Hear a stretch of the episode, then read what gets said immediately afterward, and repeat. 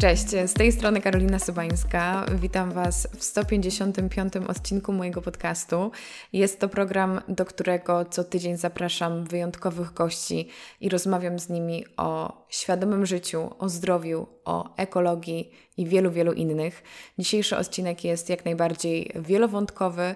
Może się wydawać, że ma on taki wakacyjny klimat, bo jest ciepło, mówimy o podróżach, o wyjazdach, ale wierzę, że można z niego wyciągnąć bardzo wiele uniwersalnych, życiowych mądrości i refleksji. Zdaję sobie sprawę, że jest to spora obietnica, z którą Was zostawiam na ten wywiad. Chociaż w zasadzie nie jest to nawet wywiad, bo to jest super rozmowa. Przyznam Wam, że my z Asią się widziałyśmy nie do końca, bo zdalnie, ale po raz pierwszy rozmawiało nam się cudownie i Cud, że udało nam się w ogóle zatrzymać to nagranie. Zresztą zobaczycie, jest z tym związana pewna śmieszna historia, którą zdradzam na sam koniec tej rozmowy. Niemniej Asia, Asia Pieńczak, o której mówię, moja dzisiejsza gościni, połowa Small Travelersów. Jest to konto, o którym może słyszeliście, bo Asia i Tomek rok te, ponad rok temu wyprowadzili się do Tanzanii. Spędzili wiele miesięcy na Zanzibarze i pokazywali nam, jak wygląda właśnie to życie. Między innymi o tym dzisiaj porozmawiamy, ale przede wszystkim Asia opowie nam, jak to jest żyć jako digital nomads, czyli cyfrowi nomadzi. Jest to lifestyle, który dla wielu osób wydaje się być bardzo kuszący, atrakcyjny. Też więcej osób mogło sobie na niego pozwolić dzięki temu, że praca zdalna weszła do mainstreamu. Także dowiemy się, jak takie życie wygląda, z jakimi wyzwaniami jest związane, jak odnaleźć się mieszkając za granicą, jak odnaleźć dom z dala od domu. E, Asia opowie o tym, dlaczego nasza codzienna rutyna jest taka ważna. Dodatkowo zapytam ją o to, jak udało im się podjąć taką radykalną decyzję o porzuceniu częściowo swojej kariery, o opuszczeniu domu i o wyjechaniu na drugi koniec świata. E, także e, oprócz tego, że e, Asia na co dzień opowiada o przepięknych miejscach i o podróżach, znajdziecie u niej też dużo takich treści samorozwojowych, które moim zdaniem są bardzo ciekawe i w tej rozmowie Asia przemyca mnóstwo interesujących, praktycznych tipów, także ja też nawet się dzielę jakimiś swoimi przemyśleniami. Jest to moim zdaniem tak jak powiedziałam, wielowątkowa i myślę, że bardzo taka skłaniająca do refleksji, a jednocześnie bardzo życiowa i praktyczna dyskusja. Także mam nadzieję, że ten odcinek Wam się spodoba, ale zanim do niego przejdziemy, dodam tylko, że jeśli macie ochotę wesprzeć mój podcast, jak zawsze zachęcam Was do zakupów w moim sklepie internetowym karolinasobańska.com ukośnik sklep, gdzie znajdziecie moje przeróżne produkty elektroniczne o zdrowym stylu życia e-booka kulinarnego, codziennik w wersji e-bookowej, także zajrzyjcie do opisu. Nie będę Wam teraz o tych e, rzeczach opowiadała, ale to co ważne, co miesiąc wspieramy inną fundację i w sierpniu 10% ze sprzedaży przekazuje fundacji Dajemy Dzieciom Siłę. Zastanawiam się, ile osób wytrzymuje do końca i słyszy moje outro, więc dzisiaj trochę zamienię kolejność i powiem, że więcej treści podcastowych znajdziecie u mnie na Instagramie Karolina Sołańska i będzie mi też bardzo miło, jeśli podcast udostępnicie i koniecznie mnie oznaczycie. Także zapraszam Was serdecznie do wysłuchania rozmowy z Asią Pieńczak.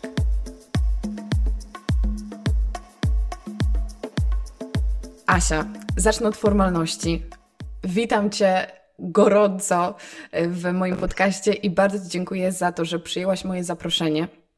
Ale z rzeczy najważniejszych to tak się cieszę na naszą rozmowę, bo tak jak Ci mówiłam wcześniej, mam tyle wątków, które chciałabym z Tobą poruszyć, że myślę, że po prostu zaczniemy i zacznę od takiego rozgrzewkowego pytania, jak Ci, jak Wam jest w Barcelonie?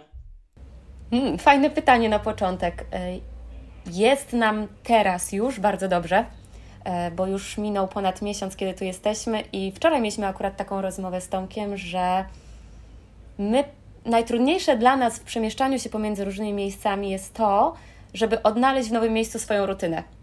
I tak nas wczoraj to, wczoraj nas to oświeciło, bo my potrzebujemy, y, potrzebujemy mieć takie swoje rytuały, potrzebujemy mieć jakiś swój y, cykl życia, szczególnie od poniedziałku do czwartku, poniedziałku do piątku. I e, złapaliśmy się na tym, że minął miesiąc w Barcelonie i teraz jest ten czas, kiedy wiemy, jak chcemy e, funkcjonować, jak ma ten nasz dzień wyglądać i że my czujemy się dobrze z tym funkcjonowaniem bo też w międzyczasie e, przydarzyła nam się choroba, więc byliśmy no, w trochę innej rzeczywistości, bo to zawsze jest takie wybicie też z rytmu. No jak przyjechaliśmy tutaj po Zanzibarze, to dwa różne światy, więc było takie zachłyśnięcie tym, e, co się dzieje dookoła i co oferuje miasto. A teraz czuję taką stabilizację, większy spokój i, i, i jakieś znaleźliśmy, znalazłam. Yy, swoje miejsce w tej Barcelonie. Więc teraz już go with the flow, e, rzeczy się dzieją, już nie trzeba szukać. Tak, tak, tak się czuję.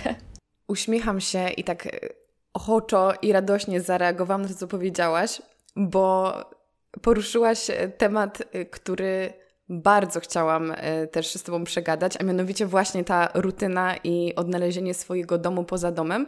I mogę tutaj powiedzieć trochę właśnie z autopsji, że choć w ostatnim czasie nie miałam takich większych wypadów przeprowadzkowych jak u Was, ale za każdym razem właśnie kiedy wyjeżdżam nawet na kilka dni, to przenoszę parę swoich rytuałów do e, mojej codzienności, nawet tej takiej wakacyjnej. Jest to dla mnie bardzo ważne i tak liczyłam na to, że u Was jest podobnie, ale właśnie dlaczego Twoim zdaniem te rytuały są tak istotne dla Was, żeby po, poczuć to, to osadzenie i poczuć się gdzieś dobrze? I kontynuacja, czyli jakie rytuały są dla Was nieodzowną częścią codzienności?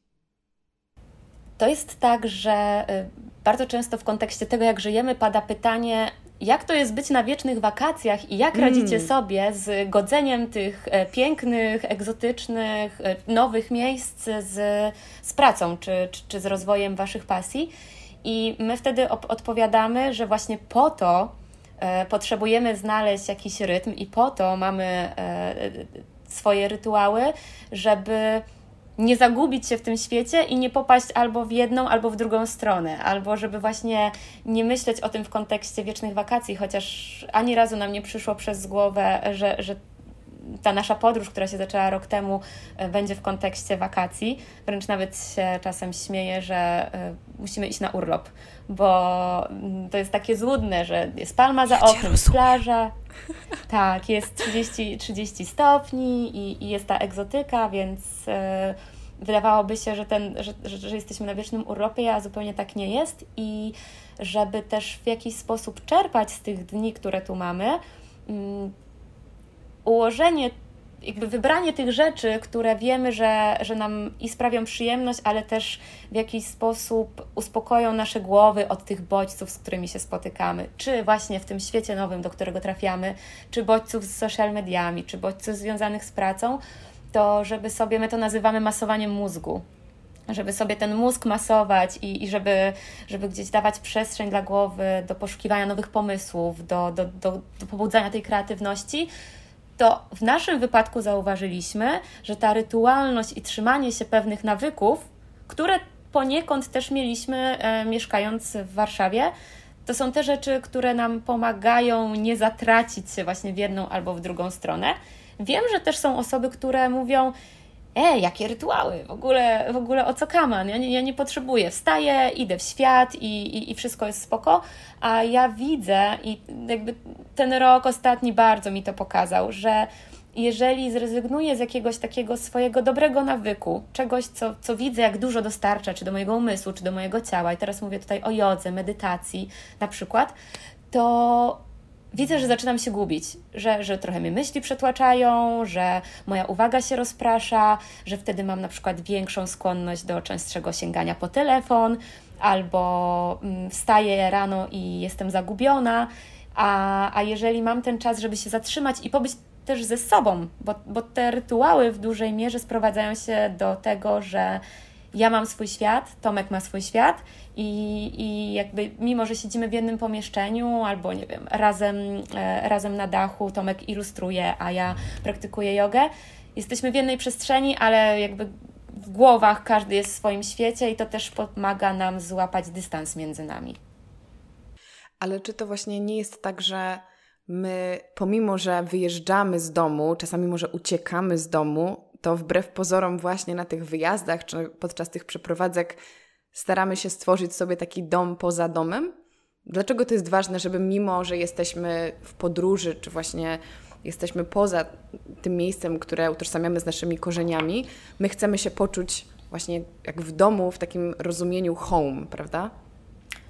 Wydaje mi się, że to jest jakieś poczucie bezpieczeństwa i, i osadzenia. I wczoraj akurat o tym pisałam w, w slow letterze, który za, za jakiś czas się pojawi, że, e, o nawykach i też o tym, że te nawyki łatwo zmieniać podczas wakacji, podczas przemieszczenia się do innego miejsca, dlatego że wtedy w tamtych miejscach nie ma jakichś pokus, które są w takiej naszej codzienności. I, I nie ma tych złych nawyków. I tak, i, i, i czasami też jest tak, że mm, można pojechać w nowe miejsce i oddać się temu miejscu i, i zrobić zupełnie inne rzeczy niż się robi, i to jest fajne bo wydaje mi się, że na tydzień, na dwa to jest naprawdę spoko, żeby oderwać się od, od takiej codzienności i, i spróbować być inaczej. Tylko chyba jakoś zawsze mnie smuciło, że potem wraca się do domu i się myśli, o, teraz trzeba wrócić do obowiązków, teraz trzeba wrócić do tego, co się poniekąd zaniedbało w wakacje. E, I ja trochę nie rozumiałam tego trybu e, i, i tego, że jak ktoś myśli wyjazd, to ma w głowie takie, ja to nazywam wakacjami od życia, że czasem e, wyjazd to okej, okay, to teraz wszystkie te rzeczy, które miałem w moim życiu, które robiłem, porzucam, no bo mam wakacje, więc mm. teraz odpocznę, zregeneruję się, albo będę ćwiczyć, będę biegać, a potem jakoś wracamy do tego naszego domu, w którym spędzamy jak najwięcej czasu, znaczy sporo czasu w przeciągu roku i gdzieś ten vibe wakacji czy, czy, czy chęci zmiany zanika do kolejnych wakacji. Potem mhm. i z tych wakacjach wracamy z takim przeświadczeniem w wakacjach, teraz się zmienię, teraz będzie inaczej, a potem wpada się w te różne rzeczy i mi to chyba w jakiś sposób też e, przeszkadzało, więc ja bym chciała być po prostu taka konstans. Ja bym chciała być stała, nieważne gdzie jestem, to po prostu jestem i jakby nie wstydzę się tego mówić, jestem świadomą osobą i wiem, co mi służy, wiem, co mi nie służy, wiem, co lubię zrobić raz na jakiś czas i że to może mieć jakieś konsekwencje, czy dla mojego organizmu, e, czy dla mojej pracy, dla mojego samopoczucia, nie wiem, dzień po, e, ale wiem, że lubię to robić i jakąś taką, właśnie to poczucie bezpieczeństwa daje mi to, że niezależnie gdzie jestem, e, troszczę się o siebie i robię właśnie te rzeczy, które mi służą, a od czasu do czasu po prostu zrobię coś innego, a nie w drugą stronę. Że mhm. ciągle to jest jakiś taki chaos, ciągle gdzieś tam coś się zmienia, ale teraz znajdę właśnie przestrzeń, żeby zadbać o siebie. To dopowiedz mi jeszcze w takim razie dla osób, które bardziej podchodzą jednak do wyjazdów tak e, wakacyjnie, co, jest, co stanowi prawdopodobnie większość, mm, co mhm. zrobić, żeby nawet jeśli uda nam się wprowadzić jakiś nowy, zdrowy nawyk na wakacjach, czy to jest na przykład związane z odżywianiem, czy ze sportem, co zrobić, żeby łatwiej nam było to przenieść do codzienności? Masz jakieś tako, takie swoje wskazówki?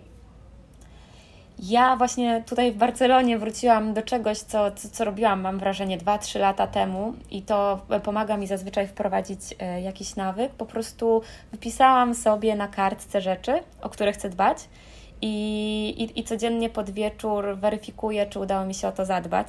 I to nie chodzi o wpisywanie xów i plusików w tych, w tych miejscach, tylko bardziej chodzi o to, że ja wiem, że jeżeli pokażę mojej głowie, że to jest ważne i, i że będzie ten rytuał odhaczenia, czy coś się udało, czy nie, no to ona gdzieś tam podświadomie będzie mnie ciągnąć do tych rzeczy i jeżeli mm, ważne jest dla mnie, nie wiem, że po prostu chcę szczotkować swoje ciało, bo, bo, bo, bo wiem, że to mi służy, wiem, że to fajnie działa, a czasami idę pod ten prysznic i mówię, dobra, szczotkowanie, a po chwili, ej, ale czemu z tego zrezygnować? Przecież to będzie chwila.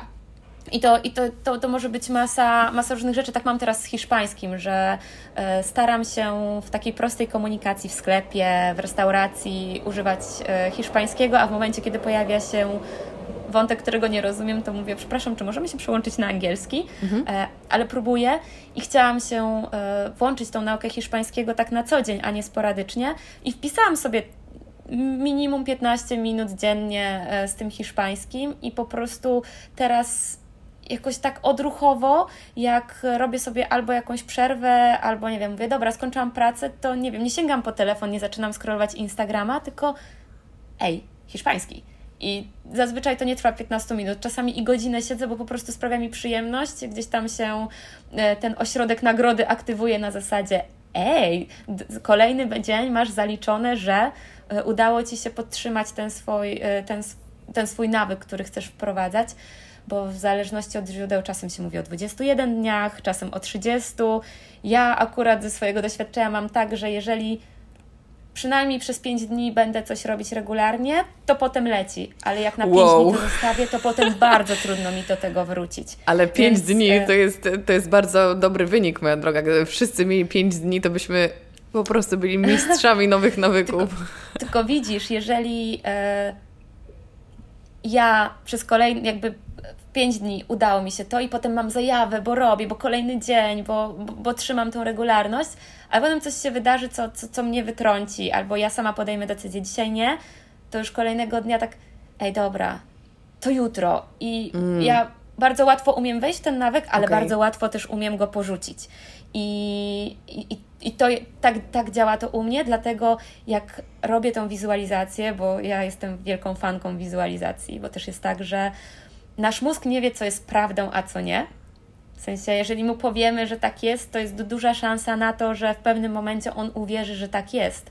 Więc im więcej rzeczy zwizualizujemy mu, tym bardziej on będzie e, czuł, że to jest dla nas ważne e, i, i gdzieś tam nas te, te, te miejsca popychał. Więc jak ja sobie patrzę i widzę, że przez tydzień, dzień w dzień robiłam coś, to mam większą motywację, żeby zrobić to kolejnego dnia, bo ej, nie chcę tam tego X-a, chcę, chcę sobie pokazać, że, że jestem w stanie na przykład zrobić to przez dwa tygodnie regularnie. I to jest chyba taki mój sposób, który na dzień dzisiejszy ja, ja polecam bardzo, żeby sobie to wizualizować i, i żeby też nie mówić sobie teraz do końca życia będę jeść zdrowo. Bo to jest bez mhm. sensu. Dawać sobie te krótkie sloty, na przykład przez tydzień chcę wstawać przed godziną siódmą rano codziennie. I o wiele łatwiej jest wprowadzić coś przez tydzień i zobaczyć w ogóle, czy to tak. jest dla Ciebie.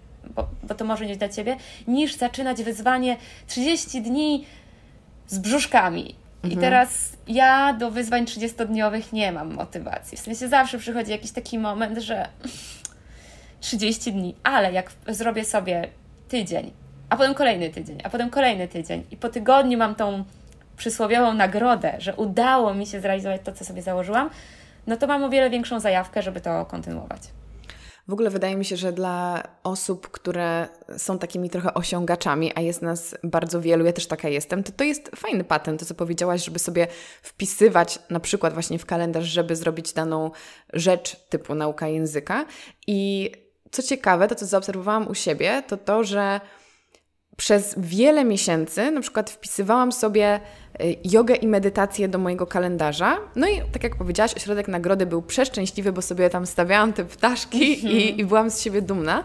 A powiem Ci, że już od bardzo dawna ja tych rzeczy w ogóle nie wpisuję, bo stały się moim nawykiem i nie potrzebuję żadnego dodatkowego motywatora do tego, żeby to zrobić. I to po prostu pokazuje, że ok, to jest proces, to trochę potrwa, ale finalnie to będzie tak jak z tym przysłowiowym myciem zębów. A mhm. z, zgodnie z jakimiś tam badaniami, które czytałam ostatnio w bardzo fajnej książce 5 AM Club, tak a propos tego, że właśnie mówiłaś, żeby mhm. wcześniej wstawać, to też mamy synchroniczność tutaj, to tam właśnie niestety y, raczej y, skłaniali się ku temu, że te 66 dni jest tym momentem wyrobienia takiego już twardego nawyku u większości, u większości ludzi, więc jakby trzeba się usprawić tutaj w cierpliwość, uzbroić w cierpliwość, ale tak jak powiedziałaś, tydzień brzmi bardzo realistycznie, brzmi jak mhm. coś, co jest w stanie zrobić każdy, a powiedzenie sobie, że już nigdy nie zjem pizzy, no jest smutne, to po prostu jest żałoba do końca tak. życia, tak? Plus, e, tak jak właśnie mówisz, są dni, kiedy w momencie, kiedy już masz to w, w swoim nawyku i kiedy wiesz, czemu w ogóle robisz tę rzecz, tak? Bo chcesz sobie poćwiczyć albo chcesz mhm. się pouczyć, to jak przyjdzie dzień, kiedy masz totalnego lenia, bo na przykład się nie wyspałeś, i tego nie zrobisz, to nie czujesz się jak skończona porażka, tylko wiesz, że to jest chwilowe i jutro wrócisz do tego. I chyba to jest takie najpiękniejsze. Fajnie też mieć z tyłu głowy, że możesz od, że można odpuścić i to nie będzie koniec świata, jeżeli poczujesz, że musisz odpocząć na przykład, że ja tak właśnie mam e, z jogą, że potrafię przez miesiąc, dzień w dzień e, praktykować jogę, ale nie dlatego, żeby sobie odhaczać te xy. To, od tego się zaczynało, bo mi na tym zależało, żeby gdzieś to stało się nawykiem. Ale teraz po prostu ja wiem, jak no i to moje ciało i ten umysł się czują i widzę różnicę, jeżeli jakiegoś dnia nie zacznę tak poranka. Szczególnie kiedy to jest e, dzień pracy, a nie dzień wolny, i ja wiem, że później się będzie działo wiele rzeczy, więc e, kiedy ja sobie nie zaopiekuję się sobą rano, bo, bo to jest taki mój czas poranny i już sobie też przetestowałam, że mi się rano ta, ta, ta praktyka jogi sprawdza, to ja czuję, że coś nie gra. Ale z drugiej strony, kiedy na przykład planujemy sobie, słuchaj, wyśpijmy się dzisiaj, a potem jedźmy na plażę, to ja się nie zabijam o to, żeby rano wstać i gdzieś tam jeszcze tą jogę wcisnąć. Ja te rzeczy, które da mi yoga, będę w stanie czerpać z innych, czyli właśnie z tego leżenia na piasku, z wejścia do oceanu, z pomedytowania sobie e, leżąc na kocu. I jedno to jest odpuścić, a drugie zrezygnować. Bo to też jest tak, że jakiś nawyk może ci służyć dzisiaj, może ci służyć przez cały rok, ale po roku może się okazać, że to jednak już nie jest coś, co ci sprawia taką przyjemność, co dostarcza te rzeczy, co wcześniej dostarczało, mm, co powoduje, że chcesz to robić, tylko okej, okay, robisz to, bo na przykład się przyzwyczaiłaś, ale w sumie czy cały czas jest miejsce na Twoim życiu, czyli też ta weryfikacja na bieżąco, no bo to też jest y, złudne, że udało się wypracować ten nawyk. W sumie jest fajnie i ludzie się jarają, no ale robisz to odruchowo, bo, bo to robiłaś i udało Ci się o to zawalczyć, a może trzeba powiedzieć, okay, robiłam to, kończę z tym na teraz, bo mi nie służy, albo nawet nie tyle nie służy, bo nie czuję tego, i na przykład wtedy znaleźć miejsce na nową rzecz, bo i tu mi tak pasuje, przyszło do głowy, że ja mam taką teorię, że w naszej głowie mamy takie szufladki, ale tych szufladek jest ograniczona ilość i też pojemność. Więc y, załóżmy, że mamy takich 30 szufladek, czyli to jest 30 wątków, których, którymi operacyjnie jesteśmy się w stanie y, zajmować, oczywiście przeplatając je w jakiś sposób. No jeżeli przychodzi 31, no to jakąś szufladkę trzeba zwolnić i pozwolić na pożegnać się z czymś, a czemuś innemu wejść. I ja to zrozumiałam też po jakimś czasie, bo pewnym momencie dokładałam sobie, dokładałam, dokładałam e, i nie mówię już nawet o nawykach, ale o jakichś wątkach do, e, e, zainteresowań, o książkach, które czytałam, o ludziach, których spotykałam i miałam wrażenie, że ja to wszystko tak bym chciała, chciała, no ale brakowało mi przestrzeni, brakowało mi tego, żebym była w stanie to wszystko wziąć i zrozumieć bo to też nie chodzi o to, żeby robić milion rzeczy, tylko chodzi o to, żeby robić to, co czujesz i wyciągać z tego wnioski. Ale ta teoria szufladkowa bardzo mi się podoba, bo ona też dla mnie łączy się z tym, co powiedziałaś o rytuałach, że w momencie, kiedy jesteśmy w nowym miejscu, w nowym otoczeniu, na przykład nie tyle w podróży, co przeprowadzając się gdzieś, mamy tyle nowych bodźców, że nie mamy na nie miejsca w tych szufladkach i po prostu potrzebujemy sobie pewne rzeczy na tyle usystematyzować, żebyśmy nie musieli o nich myśleć. I też chyba spotkałam się e, u Ciebie z tym, z tym stwierdzeniem, choć wcześniej je znałam, bo mam wrażenie, że za mało się o tym mówi w Polsce i nie wiem do końca, jaki jest odpowiednik, ale to jest tak zwany decision fatigue E, I mhm. nie wiem, czy to jest zmęczenie decyzyjne, czy można to w ten sposób y, przetłumaczyć, ale jakbyś mogła powiedzieć pokrótce właśnie na czym to polega i dlaczego właśnie, w, kiedy jesteśmy wystawieni na tyle nowości, tak mhm. ważne są takie schematyczne rozwiązania w naszym życiu. Tak. E, można sobie wyobrazić, że mamy taki mięsień do podejmowania decyzji. No i jak jest mięsień, to, to z jednej strony możemy go trenować, żeby na przykład robić coś szybciej, sprawniej, lepiej, ale z drugiej strony ten mięsień w pewnym momencie się męczy. No bo im dłużej będziemy no, zginać tą rękę i, i, pompować sobie tutaj mięsień, tym w pewnym momencie no, ta ręka osłabnie. I tak samo ja sobie wyobrażam właśnie z tym podejmowaniem e, decyzji, że ten nasz mięsień e, po prostu ma ograniczoną pojemność do przyjmowania informacji i do, do, do, wybierania tej ścieżki, żeby połączyć wszelkie, jakby te informacje, które mamy w głowie i podjąć możliwie dobrą decyzję, no bo też znowu nie ma optymalnych decyzji. Są takie, na ten moment, które wydają nam się dobre, no bo nie jesteśmy komputerami, nie mamy mocy obliczeniowej, takiej jak komputer, więc nie jesteśmy w stanie wziąć wszystkiego pod uwagę. I jak budzimy się rano, no to ten nasz mięsień jest zregenerowany.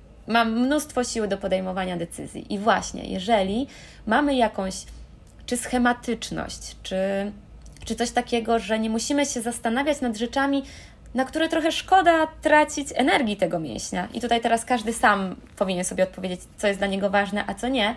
No ale schematem, który pewnie u, zdecydowanej większości z nas jest, po prostu budzę się, idę, myję te zęby i, i, i myjemy zęby zazwyczaj nie myśląc o nich. To, to po prostu no, no, no myjemy te zęby, to, to, to, jest jakiś, to, to jest jakiś odruch. I e, tak jak nawet sprowadzając to do oddychania. No nie myślimy o oddychaniu tak na co dzień, po prostu ten, ten, proces, ten proces się dzieje. Albo e, przechodząc przez jezdnię, no to tak mamy nawyk zbudowany rozejrzenia się po tej drodze, że w zasadzie nie męczymy tego naszego mięśnia decyzyjnego, tylko po prostu na podstawie jakichś naszych doświadczeń, wiedzy wiemy, że prawdopodobieństwo, jak odwrócimy tą głowę trzy razy w, w, dwie strony i nic nie będzie jechało, i jak przejdziemy, no to nic nam się nie stanie.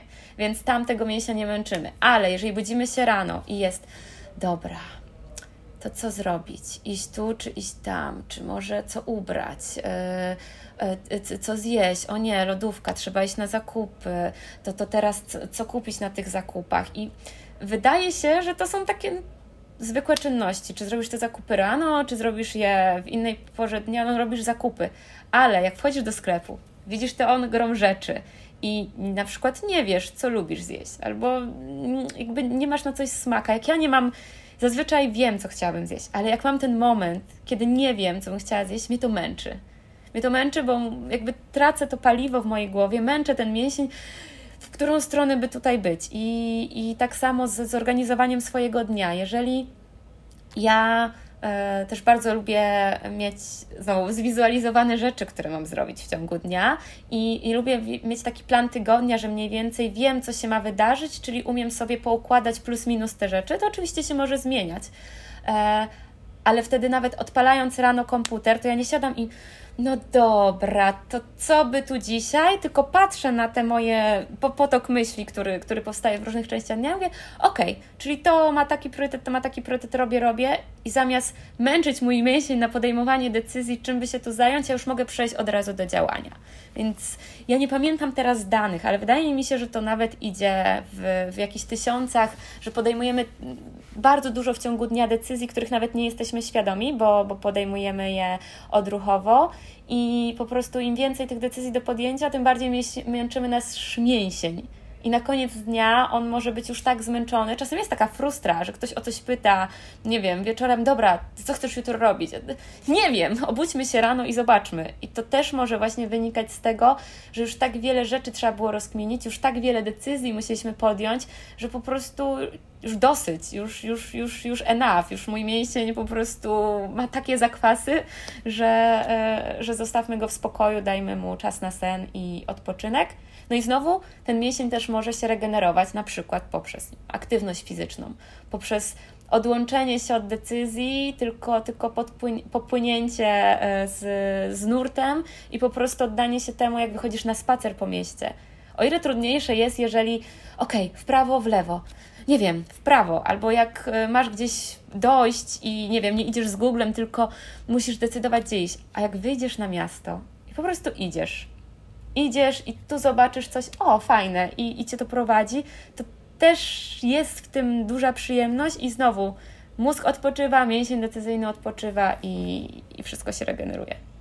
Ja miałam zawsze wyrzuty sumienia, że nie umiałam odpowiedzieć na pytanie, na przykład właśnie, co bym chciała zjeść, jak przyjadę do domu, e, albo gdzie usiąść w restauracji. Wydawało mi się, że coś jest ze mną mhm. nie tak, bo ja nie umiem wybrać stolika i miałam bardzo, bardzo, bardzo długo problem z tym, żeby jakoś się właśnie zorganizować i dopiero zgłębiając gdzieś tam wiedzę związaną z, z naturą ludzką, zrozumiałam, że po prostu ten mięsień decyzyjny jest już u mnie przemęczony i można dodać, że nie bez powodu wielu geniuszy chodziło ubranych w ten mm. sam strój i jadło to samo Dokładnie. i siadało w tych samych miejscach codziennie po to, żeby właśnie dać sobie więcej tej energii i przestrzeni na to, żeby robić rzeczy, które były dla nich w tym momencie ważniejsze. Ważne.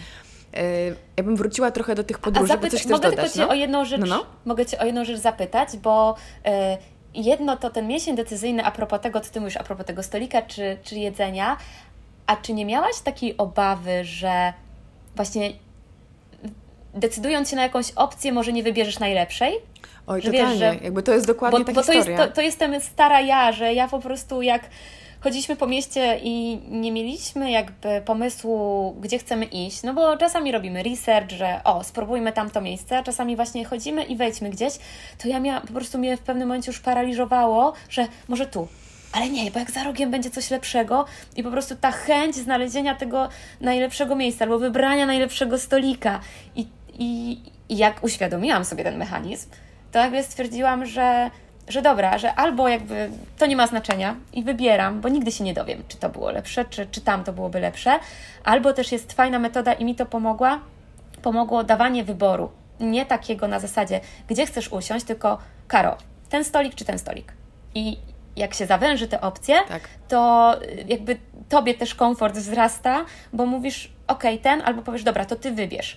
Ale jeżeli jest, to gdzie chcesz usiąść i widzisz ocean tych opcji, to ja miałam, mi się niepokój włączał, że o Boże, nie, no, bo tam będzie fajne światło, ale tutaj jest zielono, a tu będzie lepszy widok na inne stoliki.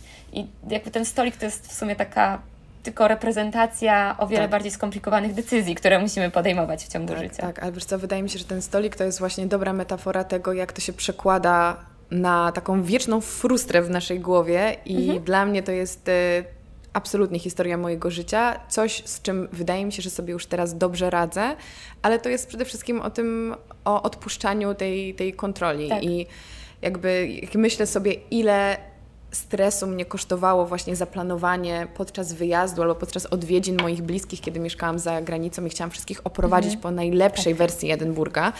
I po prostu, że ja biegłam przez pół miasta, żeby zobaczyć, czy jest wolny stolik, bo nie było rezerwacji, bo my tam musimy siedzieć, to mi jest przykro. W sensie jest mi szkoda tej starej Karo i myślę sobie, Boże, dziecko, jak Ty się nastresowałaś, a to nie ma takiego znaczenia.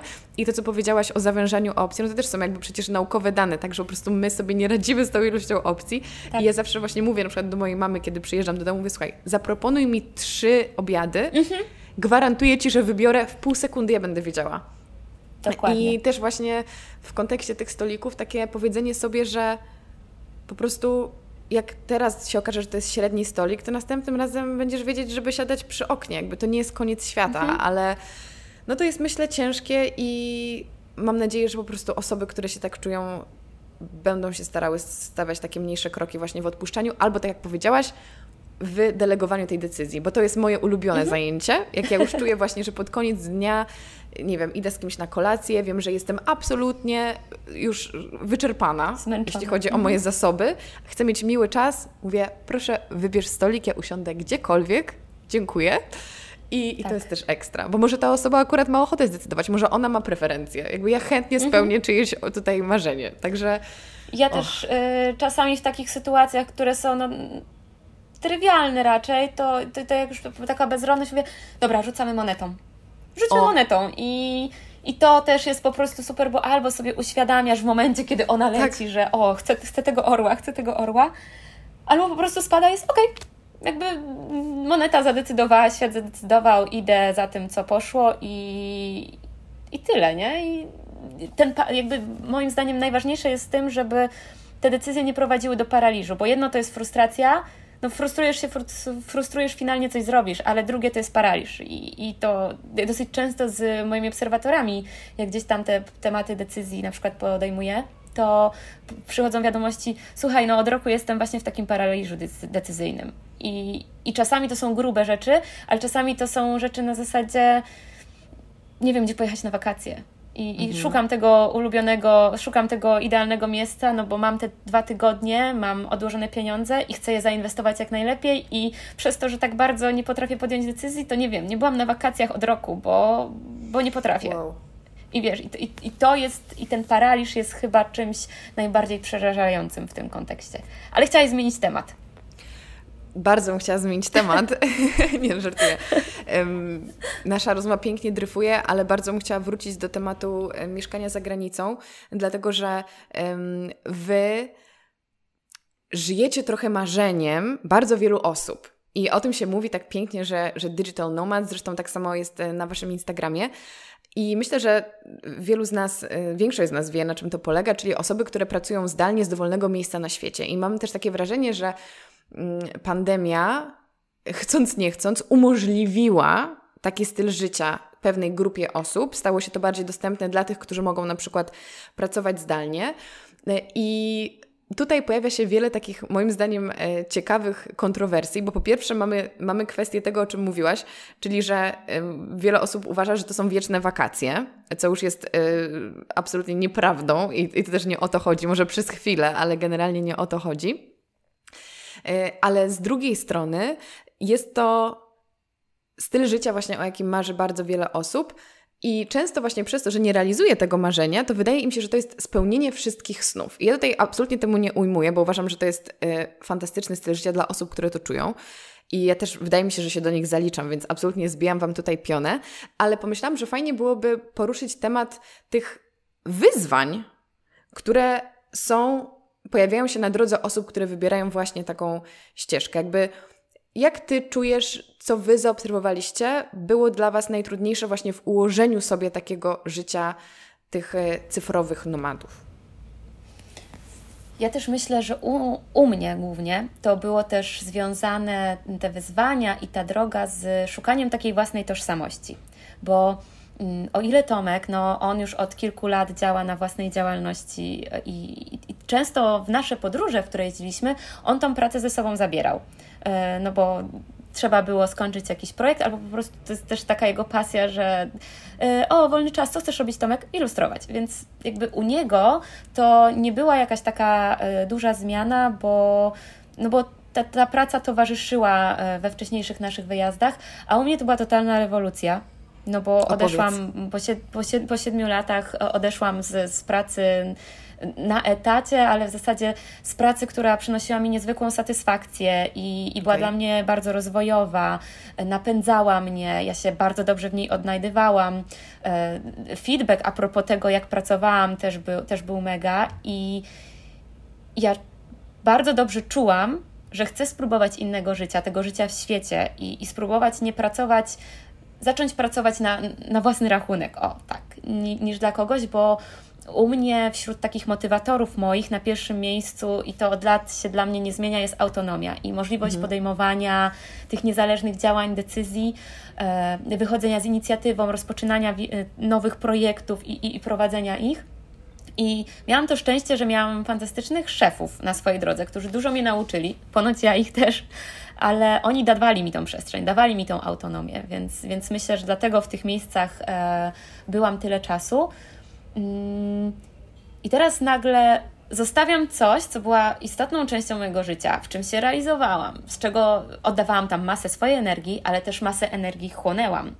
I ja przez pierwsze trzy miesiące ja miałam wrażenie, że ja za chwilę tam wrócę. Mm. Wiesz, e, też utrzymywałam częstszy kontakt z osobami e, z mojego byłego miejsca pracy, więc tam na, gdzieś wiedziałam, co się dzieje. Jeszcze, jeszcze ktoś mnie tam czasem dopytywał, bo powiedziałam: Słuchajcie, no, mm, ja prowadziłam trzy zespoły, miałam 17 osób pod sobą, no, 17 różnych osób, którymi teraz trzeba się zatroszczyć, kiedy, kiedy, kiedy mnie nie ma. I jakby nie miałam wątpliwości, że, że znajdzie się ktoś, kto to zrobi, bo uważam, że nie ma ludzi niezastąpionych, że, że jakby to wiedziałam, że ktoś tą przestrzeń wypełni. Mm, no ale trochę tym żyłam. I po trzech miesiącach, jak już w końcu gdzieś tam zeszło ze mnie to, że ja tam nie wrócę, przynajmniej nie teraz, i tutaj mam ten inny świat, to nagle miałam taki trochę kryzys osobowości, kryzys tożsamości. Kim ja tak w ogóle jestem? I, i teraz, o ile ktoś marzy o tym byciu digital nomadem i robi te rzeczy, i chodzi o kwestię wyjazdu w inne miejsce, e, osadzenia się w innym miejscu, wejścia w inną kulturę, to, to, to, dla takiej osoby mogą być te wyzwania. Tęsknota za znajomymi, za bliskimi, e, większa może elastyczność, no bo też e, prawo w tych miejscach jest inne, zwyczaje są inne, ludzie się inaczej zachowują i, i, i, i z tym wszystkim idzie się oswoić i to nie będzie pierwszy, drugi miesiąc. Ja czuję, że my dopiero po pół roku życia w Tanzanii zaczęliśmy tak rozumieć, dlaczego ci ludzie tak funkcjonują, mhm. jakie są mechanizmy, e, jaka jest nasza rola, co my dobrze robimy, a co, co moglibyśmy robić inaczej. I to, to kawał czasu był, żeby, żeby te rzeczy zrozumieć i bardzo dużo godzin przegadanych z ludźmi, którzy tam dłużej żyją albo którzy tam mieszkają od urodzenia. I mm, a dla osób, które właśnie chcą tak wywrócić trochę swoje życie do góry nogami, to, to, to ja mogę mówić ze swojego doświadczenia, że dla mnie ten taki mm, zagubienie i ten kryzys tożsamości był, że okej, okay, ktoś się mnie zapyta, czym się zajmujesz i i w sumie zawsze odpowiadam na to pytanie, że e, podróżuję po świecie, a w wolnych chwilach pracuję jako menadżer IT, bo u mnie zawsze było, że to praca jest przerwą w moich podróżach, nie odwrotnie. E, I, i teraz, okej, okay, no, no dobra, jest profil na Instagramie i z jednej strony tutaj pokazuje świat, no ale ja nie jestem podróżnikiem, to, to, to, to nie jest to, ja nie chcę się nazywać, nie chcę się nazywać podróżnikiem. Rozmawiam o tych rzeczach związanych z samoświadomością, z samorozwojem, no ale, ale co? Ale jak to nazwać? I właśnie naprawdę grudzień był dla mnie takim e, ogromnym wyzwaniem, bo tam też się jakby zmieniliśmy otoczenie i e, zaczął nam się sprzęt rozwalać. Tu aparat nam się rozwalił, mój komputer się rozwalił. Jakby tak bardzo dużo rzeczy prowadziło mhm. do tego, że a, nie mam jak pracować, nie mam co robić. I znowu, tak jak Ty powiedziałaś, w, jak jeszcze poza anteną rozmawiałyśmy, że wiesz, że to się wydarzyło po to, żebyś coś zrozumiała, to ja też wiem, i chyba pierwszy raz tak głośno o tym mówię, dla, dla, siebie nawet, że te rzeczy w grudniu się wydarzyły, żebym ja wyrwała się z jakiejś, um, z czegoś, w co weszłam, żeby wydawało mi się, że będzie dobrze, bo teraz nie mam komputera, więc nie, nie, nie mogę pracować jak przez ostatnie trzy miesiące. Nie ma aparatu, no to jak robić content? I że to było potrzebne, żebym ja spojrzała na to z innej perspektywy. No i i zaczęłam sama ze sobą przeprowadzać sobie takie tożsamościowe, powiedzmy, e, ćwiczenia do odpowiedzi sobie, kim ja jestem, jakie są moje wartości, jakie jest teraz moje środowisko, co chcę robić, jaką mam taką misję i dla siebie wewnątrz, i dla ludzi na zewnątrz, no bo jednak też mówię do ludzi. I powiem Ci, że to był proces trwający miesiąc, półtora, tak po kawałeczku gdzieś tam kolejne elementy się dokładały i, i osadziłam się i wtedy jakby przyszłam do Tomka i mówię Tomek, ja jestem digital nomadką i ja rozmawiam o samoświadomości, samorozwoju i, i, ta, I tak to czuję i chcę iść w tym kierunku. I zobacz, mam pomysł na slow letter i w ogóle to mam pomysł na kolejnego e-booka i, i chcę, i jakby zaczęły się otwierać kolejne drzwi w mojej głowie i Tomek jak spojrzał, mówi okej, okay, dobra, muszę się z tym oswoić, ale jak? A teraz po prostu on mówi, no, no tak, no to jesteśmy my. Żyjemy w świecie, pracujemy sobie zdalnie i zajmujemy się takimi rzeczami i teraz dzięki tej świadomości mojej tożsamości ja wiem, jakie decyzje podejmować, jakie działania podejmować i, i co będzie zgodne ze mną i co nie. I no, rozgadałam się o tej tożsamości, ale Mm, to jest coś, co wydaje mi, ja nie, nie, nie zdawałam sobie sprawy z tego przed wyjazdem, że to zaliczę jako top wyzwań, jakby nawet nie myślałam o tym. No, jestem wciąż Asią, że mm. jakby mówię o rzeczach, których nauczyłam się przez ostatnie 7 lat, ale ja sama musiałam sobie odpowiedzieć na pytanie, kim ja teraz jestem i, i, i, i gdzie chcę iść, e, żeby poczuć się dobrze w tych miejscach. Bo jak ktoś ma łatwość do zmiany, jest elastycznym, a u, uważam, że my, my jesteśmy taką parą, to gdziekolwiek byśmy nie wylądowali, znajdziemy dla siebie swoje miejsce, bo jakby energia, która jest między nami, tak robię, bo tam Tomek siedzi, że, e, energia, która jest między nami e, po prostu powoduje, że to my tworzymy nasz dom. Energia między nami, po prostu. I, i, i gdzie wylądujemy, to my sobie znajdziemy tam sposób, żeby czuć się dobrze. Jak będziemy się czuć dobrze e, sami ze sobą i w swojej relacji. I, I, dostosujemy się do zasad, które panują, i będziemy potrafili zrezygnować z rzeczy, które robiliśmy wcześniej. My długo byliśmy weganami, potem troszeczkę wegetariańskich rzeczy zaczynaliśmy wplatać. No i co? Wylądowaliśmy na Zanzibarze. W sklepach praktycznie nic. Do jedzenia, no to kilka warzyw na krzyż. Yy, w, w knajpie, no to będzie kary warzywne głównie, e, głównie do zjedzenia. Była jedna knajpa wegańska, jakby, której, do której mogliśmy przychodzić, ale też ile można jeść fasole. E, I zaczęliśmy zauważać, że po prostu nasze, z naszymi organizmami coś się nie tak dzieje. Nie wiem, wypadanie włosów, e, jakaś taka bezsilność, bardzo wielka ochota na słodycze. No i zaczęliśmy eksplorować ten temat, popytaliśmy kilka osób, które się na tym znają i podjęliśmy decyzję, że będziemy jeść ryby na tym Zanzibarze. Gdzie to, jakby te ryby na Zanzibarze to jest coś innego niż jak idziesz i kupujesz mhm. E, rybę w, w, w kerwie e, mrożoną. I wiedzieliśmy, że to jest w sumie taka no, owoc tej ziemi, że widzimy tych rybaków, którzy idą, łowią tak. te ryby i jakby z naszą filozofią nie do końca to się jakby z tym, jak chcemy się żywić, nie do końca to było po drodze. I już na koniec to już mówiliśmy, odstawiamy, wracamy do, do wegetarianizmu albo tego weganizmu, bo już czujemy, że to jest enough, ale wiedzieliśmy, że filozofia kontra zdrowie, że to zdrowie było dla nas na pierwszym miejscu, a nie mieliśmy innych sposobów de facto na tej wyspie, żeby o to zadbać. Więc yy, wyzwaniem może być to, że trzeba czasem zdecydować, co jest ważniejsze, yy, czy, czy to, do czego się przywykło, czy, czy, i dopasować do tej sytuacji. Yy, jakby to jest dla mnie tak oczywiste, że ja często mówię to dopiero w którejś kolejności, no ale jest jednak ta tęsknota za znajomymi, za, za, za, za rodziną, za bliskimi. Tyle, że my e, znowu na naszej drodze spotykamy tyle ludzi fantastycznych, z którymi osadzamy się w jakimś kontekście, kontekście tu i teraz.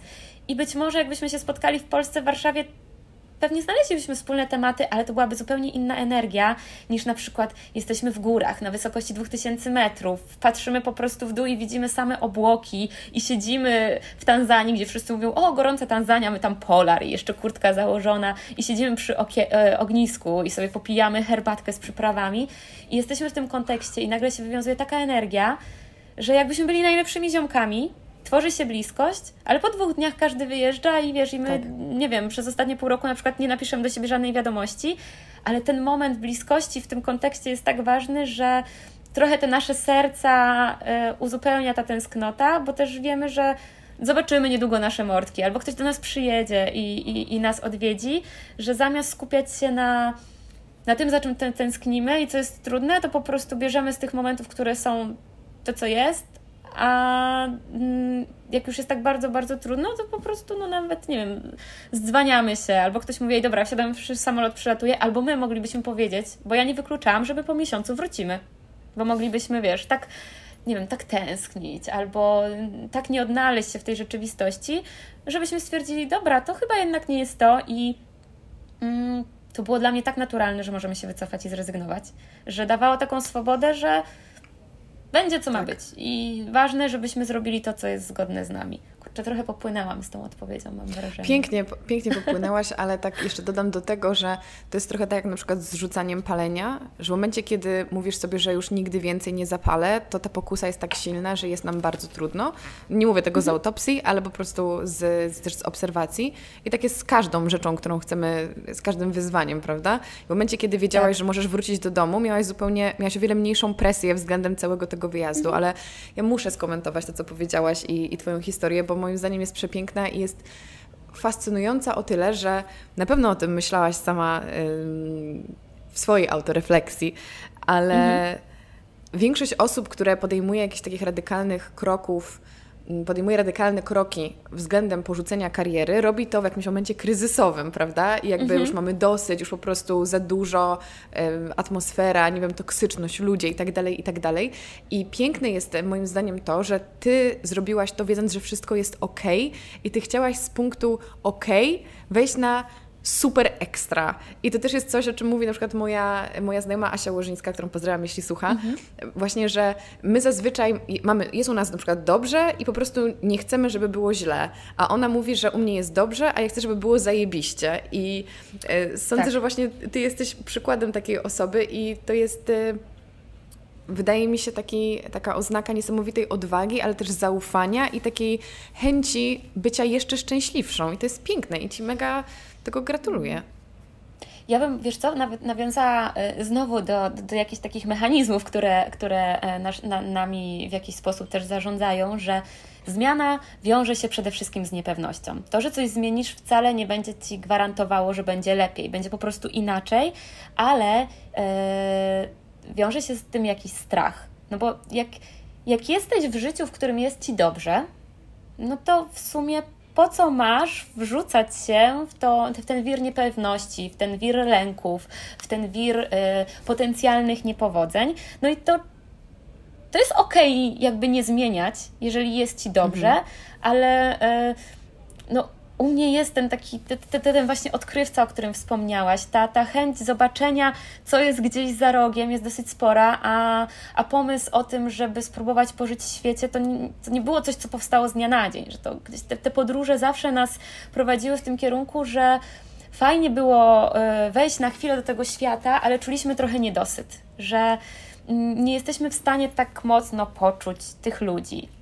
Nie jesteśmy w stanie. Ja czułam się często y, nie okej okay z tym, jakby inaczej. Mówiłam, że uwielbiam Barcelonę, kocham Barcelonę za to, tak, jaka jest, ale mówię to z perspektywy osoby, która przyjeżdża tutaj na pięć dni na tydzień mhm. i e, właśnie żyje tak, jakby była nawet nie tyle co na wakacjach, ale trochę mm, bez jakichś takich ograniczeń, żeby, nie wiem, inaczej zarządzić budżetem, no bo, bo mamy miesiąc, a to jest euro, a, a złotówka to jest inaczej, albo żeby zmierzyć się z tym, że trzeba znaleźć e, mieszkanie. Jakby my, my po pierwszym tygodniu już tyle się nauczyliśmy, że na przykład wiemy, że te miejsca, które nam się podobały do mieszkania, to nie moglibyśmy tam mieszkać, bo z tych pięknych, wąskich uliczek robi się studnia i mimo, że mm. mieszkamy na drugim piętrze, ludzie rozmawiają na dole, a jeszcze u nas na dole jest knajpa i po prostu tak się niosą głosy, że my mm, zaczęliśmy spać z zatyczkami do uszu, bo po prostu jako czwartej rano nagle szalony skateboardzista jedzie deskorolką po tej drodze, to, to jest tak jakby nad naszymi głowami jechał i i brakowało mi właśnie tego innego punktu widzenia, żeby e, jakby nawet dla mojej własnej ciekawości, żeby zobaczyć, czy te miejsca, na przykład, które gdzieś tam e, idealizuję w jakiś sposób, albo te miejsca, gdzie mi się wydaje, że mieszkanie w ciepłym i, i nad morzem, nad oceanem jest takie fantastyczne, jak to będzie, jeżeli tam się zamieszka, a nie zrobi sobie dwutygodniową czy nawet miesięczną przerwę. E, więc, więc to była ta pokusa. Mm, żeby to zrobić. No i ta zmiana kiełkowała. Najpierw mówiliśmy o trzech miesiącach, potem mówiliśmy, że nie, no dobra, trzy miesiące, pół roku, to ja wezmę e, sabatikal i wrócę po pół roku. Ale nagle sobie uświadomiłam, że jak ja bym miała wrócić po pół roku i mieć w głowie cały czas myśl, że mam bezpieczną przestrzeń, do której wracam, to ja się moja głowa się nie otworzy. Ja tak czułam, że, że, że po prostu mm, będzie ten komfort, będzie ta bezpieczna przystań, po prostu pojedziemy, porobimy fajne rzeczy, do tego nie miałam wątpliwości, ale nie zacznę myśleć w kierunku, ok, to, to, to jak zrobić teraz, żeby ten stan utrzymać, tylko ten stan jest na pół roku, wracamy po pół roku, może bym wróciła i wtedy podjęła decyzję, że okej, to nie jest dla mnie, wracam, ale jakoś miałam taką potrzebę, żeby wytrącić się z tego mhm. i... E, jakby to jest tak, że pandemia zatrzymała nasze plany i ja się śmiałam trochę, że jesteśmy trochę nienormalni, że w trakcie, w lipcu, w tej całej niepewności, to, to, to my jakby zostawiamy, ja zostawiam tą fajną, dobrą pracę. Eee, chcemy wyjechać w świat, który jest zamknięty. Nie mamy pewności, czy, czy, czy, czy gdzieś jakby już odpowiedzieliśmy sobie na moje ulubione pytanie, jedno z, co najgorszego się może wydarzyć, to stwierdziliśmy, że Najwyżej pomieszkamy u rodziców chwilę.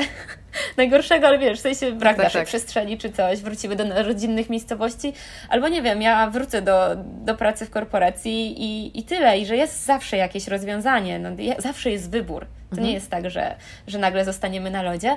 E, i, I to po prostu dawało jakąś taką, e, no to co najgorszego, no, no trudno, będziemy, będziemy kombinować, a lubimy kombinować, więc w sumie to nie będzie takie najgorsze. I e, trochę jest tak, że my tą decyzję odkładaliśmy i faktycznie u mnie w pracy zadziała się jedna rzecz, która po prostu mi powiedziała ej Asia, nie, nie czekaj. Jakby zadziało się coś, co bardzo było niezgodne ze mną i ja stwierdziłam, mówię, Tomka, wiesz co, ja chyba już nie dam rady, bo to, to jest tak bardzo coś, czego ja nie rozumiem, że a tak bardzo chcę zmienić, jakby iść w innym kierunku, że, że trochę mnie jednak praca gdzieś tam lekko wypchnęła, ale to nie było na zasadzie, że ja doszłam do granicy wytrzymałości, tylko bardziej ja wiedziałam, że to zrobię, mhm. że rozsądnie poczekać, a to było takie pyk, ja mówię, okej, okay, nie czekamy. Zobaczymy, co się wydarzy. To było jak wrócę. to twoje rzucenie monetą. Że ty już trochę wiedziałaś. Tak, trochę tak. Że ja już wiedziałam, tak, ja już wiedziałam, tylko gdzieś tam też ten rozsądek podpowiadał, że ej, może 2022. Może poczekajmy. Okay. Wiesz, my, my, mieliśmy bilety na Bali kupione i nam tydzień przed te bilety odwołali, Bali się nie otworzyło i tak. takie, ja ej, co teraz? Mieszkanie Piąteczka. wynajęte. O, yy, za dwa tygodnie ma, mieliśmy wyjeżdżać, co teraz? I, I znowu świat przyszedł z odpowiedzią, odezwali się do nas znajomi i powiedzieli, hej, a nie chcielibyście z nami pomalować mieszka- e, przedszkola w Tanzanii? A my mówimy, co? Tanzania? O, Zanzibar jest obok. Okej, okay, w grudniu? A to my od października pojedziemy na Zanzibar. Co? Otwarty? Co? U nich nie ma przysłowiowo koronawirusa. Oni są chętni na to, żeby ludzie przyjechali i jakby chwilę wszystkie rzeczy się poukładały. Więc y, ja gdzieś tam wierzę, że to, to, tak jak ty mówiłaś o tym mieszkaniu, w naszej, naszej luźnej e, rozmowie, mhm. że, że, że ty czujesz, że, że, że tam, że się pojawi, że, że ono tak. do ciebie przyjdzie, no to jakby ja czuję, że, że wiele rzeczy, które się u nas wydarzyło, gdybym ja się zaczęła bardzo mocno stresować tym, że nie ma bali, co dalej i w ogóle nasz, nasz cały plan idzie do piachu, to bym tylko siebie zakwasiła i, i bym zafundowała sobie niefajne rzeczy, a to było na zasadzie, no dobra, coś wymyślimy. To, to co mówiłam, zawsze jest wybór. Właśnie uprzedziłaś oczywiście moje pytanie o to, dlaczego, dlaczego Tanzania, więc powiedz mi, jak wspominasz ten czas w kontekście takim, czy to była jakaś przygoda, zamknięty rozdział już? Coś, co Cię dużo nauczyło? Czy to jest to miejsce, do którego byś na przykład wróciła albo widziała siebie tam ponownie, może nie tyle na stałe, co na jakiś czas? E, jak wyjeżdżaliśmy, to z jednej strony się cieszyliśmy, że okej, okay, jakby czuliśmy, że to już jest ten czas, że to jest dobry czas, że jakiś tam cykl przeżyliśmy i teraz pora na, na coś nowego. I jak wyjeżdżaliśmy, to po prostu patrzyliśmy na siebie i to było takie, my tu wrócimy. No tam, mm, ja okay. czuję, że my zostawiliśmy tam, tam się zadziały w nas takie zmiany i, i, i to był początek tej nowej historii, właśnie też z tą tożsamością i z ułożeniem siebie, z ułożeniem naszej relacji, no bo w sumie spędzamy też, razem żyjemy, razem pracujemy, razem mieszkamy, razem tworzymy kreatywne treści, więc y, ja się już czasem śmieję do Tomka, że ej, a może dobrze byłoby, żebyśmy sobie zrobili taki, nie wiem, dzień w tygodniu, kiedy każdy jest Nie sam, rozmawiamy. Każdy, każdy, znajduje, każdy znajduje przestrzeń dla siebie i nawet, nawet nie mówimy sobie o tym, co, be, co każdy z nas będzie robić, tylko po prostu wychodzimy, jak chcemy wieczorem pogadać, to gadamy, ale żeby... I tak zrobiliśmy test i ja w sumie po godzinnym spacerze to już wysyłałam Tomkowi zdjęcia, ej, tu musimy przyjść, tu musimy przyjść. Tomek wyszedł na spacer e, i wrócił i mówi, jakoś tak bez Ciebie to bez sensu i, i no, po prostu też jest tak, że mamy to szczęście, że lubimy siebie bardzo i, i lubimy ten czas dzielić razem. No ale wracając, e, tam się zadziały takie rzeczy i to był ten początek historii, do której myślę, że po prostu będziemy mieć bardzo duży sentyment. No i jakby znowu, sytuacja na świecie raczej się nie rozjaśnia. Już tutaj się potwierały rzeczy i już się po chwili mhm. zamykają. W Katalonii niedawno co po 13 miesiącach zdjęli obowiązek noszenia maseczek na świeżym powietrzu, a tu nagle największa liczba zachorowań w, e, w całej historii tej, tej pandemii u nich. Więc e, ta, ta nieprzewidywalność jest tak duża, że my tylko się tak uśmiechamy do siebie, no co, wrócimy najwyżej na Zanzibar i będzie fantastycznie. I teraz też potrafimy spojrzeć na to wszystko z dystansu, bo e, my też staramy, ja staram się szukać te plusy w tej sytuacji, w której się znajdujemy i i mimo, że były rzeczy, których nam brakowało, albo były rzeczy, które nas w jakiś sposób, wiesz, no, sytuacja dla nas nowa, że podczas ramadanu i pory deszczowej bardzo mało osób zostało na wyspie i e, wtedy też się dużo słyszy o jakichś kradzieżach, e, okay. i, bo jest głośno wszędzie.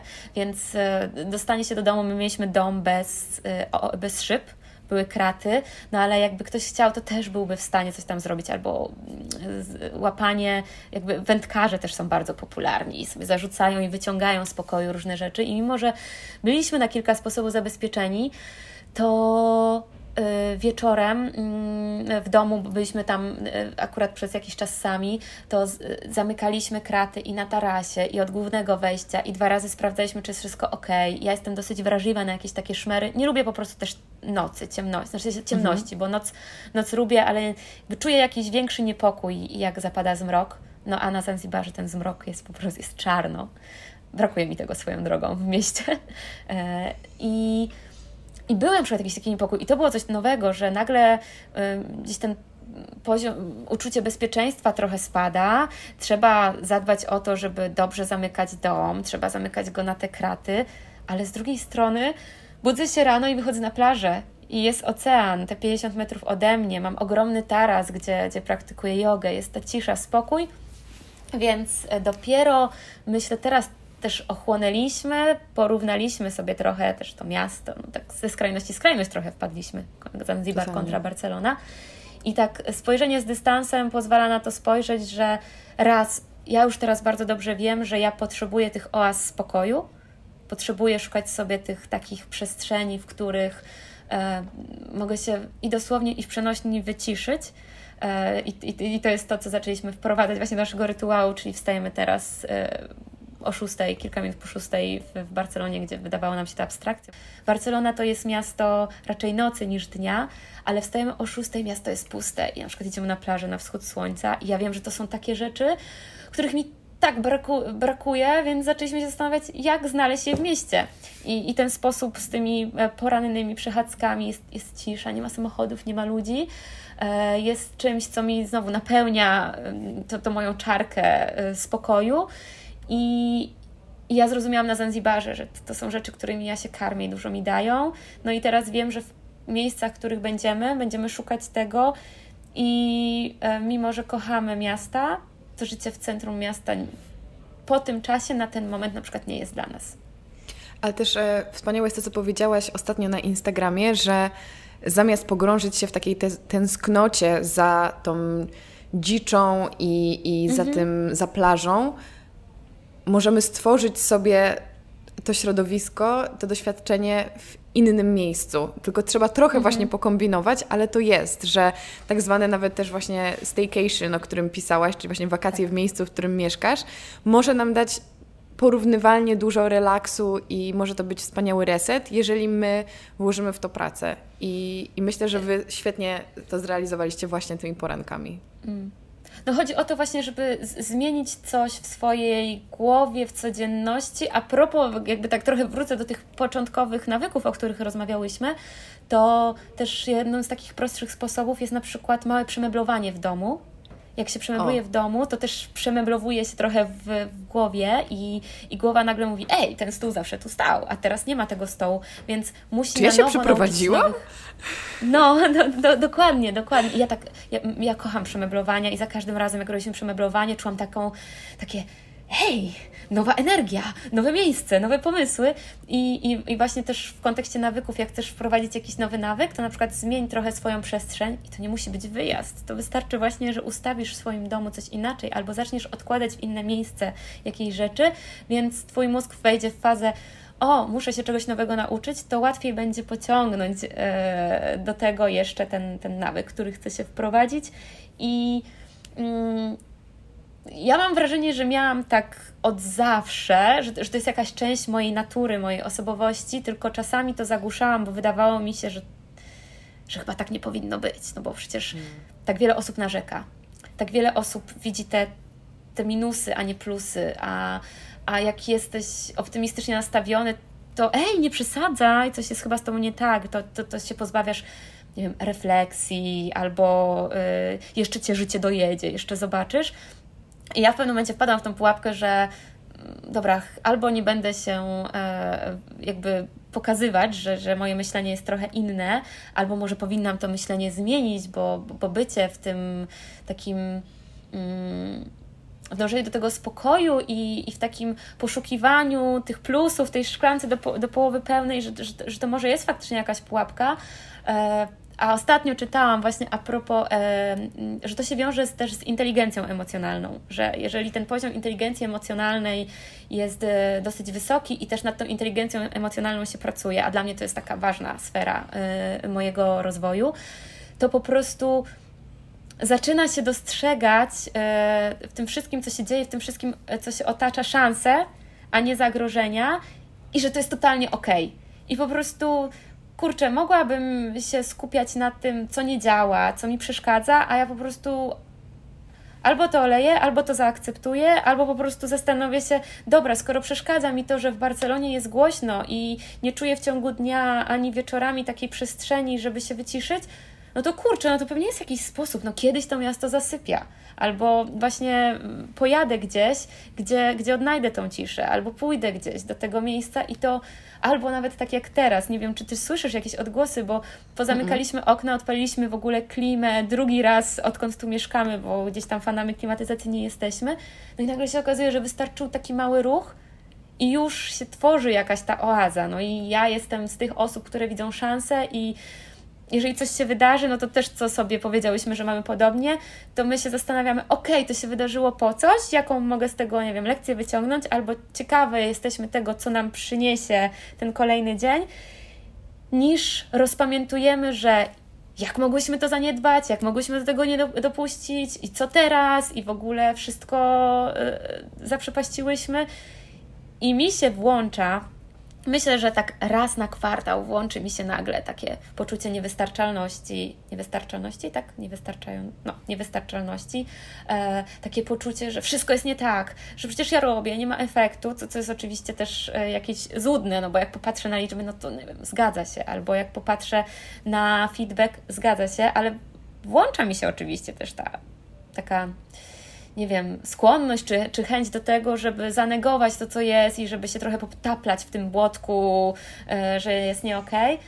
Tylko potem sobie myślę, dobra, nic mi to nie daje. Ja się zaczynam pastwić nad sobą, zaczynam topić się w tym błocie i uważam, że czasem to jest jakby czasami yy, robimy tak z Tomkiem, że mówię, dobra, 5 minut na narzekanie, 5 minut i autentycznie nastawiamy timer i jest 5 minut i wtedy, i wtedy nawet mm, często po minucie jest, że my się zaczynamy śmiać z tego, co my zaczynamy wygadywać, bo to jest tak bardzo nam nie bliskie, ale mhm. potrzebne jest trochę to, żeby się zwentylować, żeby po prostu wyrzucić z siebie te rzeczy. Nie można też być takim jakby, że wszystko super, wszystko ok, tak, ciągle, tak, ciągle. Tak, tak. Wentyl jest potrzebny, ale ja zdecydowanie jestem fanką tych proporcji, że wentyl raz na jakiś czas, a nie e, i, i szukanie tego wentylowania w innych rzeczach, które właśnie będą przyjemnymi rzeczami, e, a, a, a nie po prostu topienie się w tym, w tym wszystkim, co jest trudne.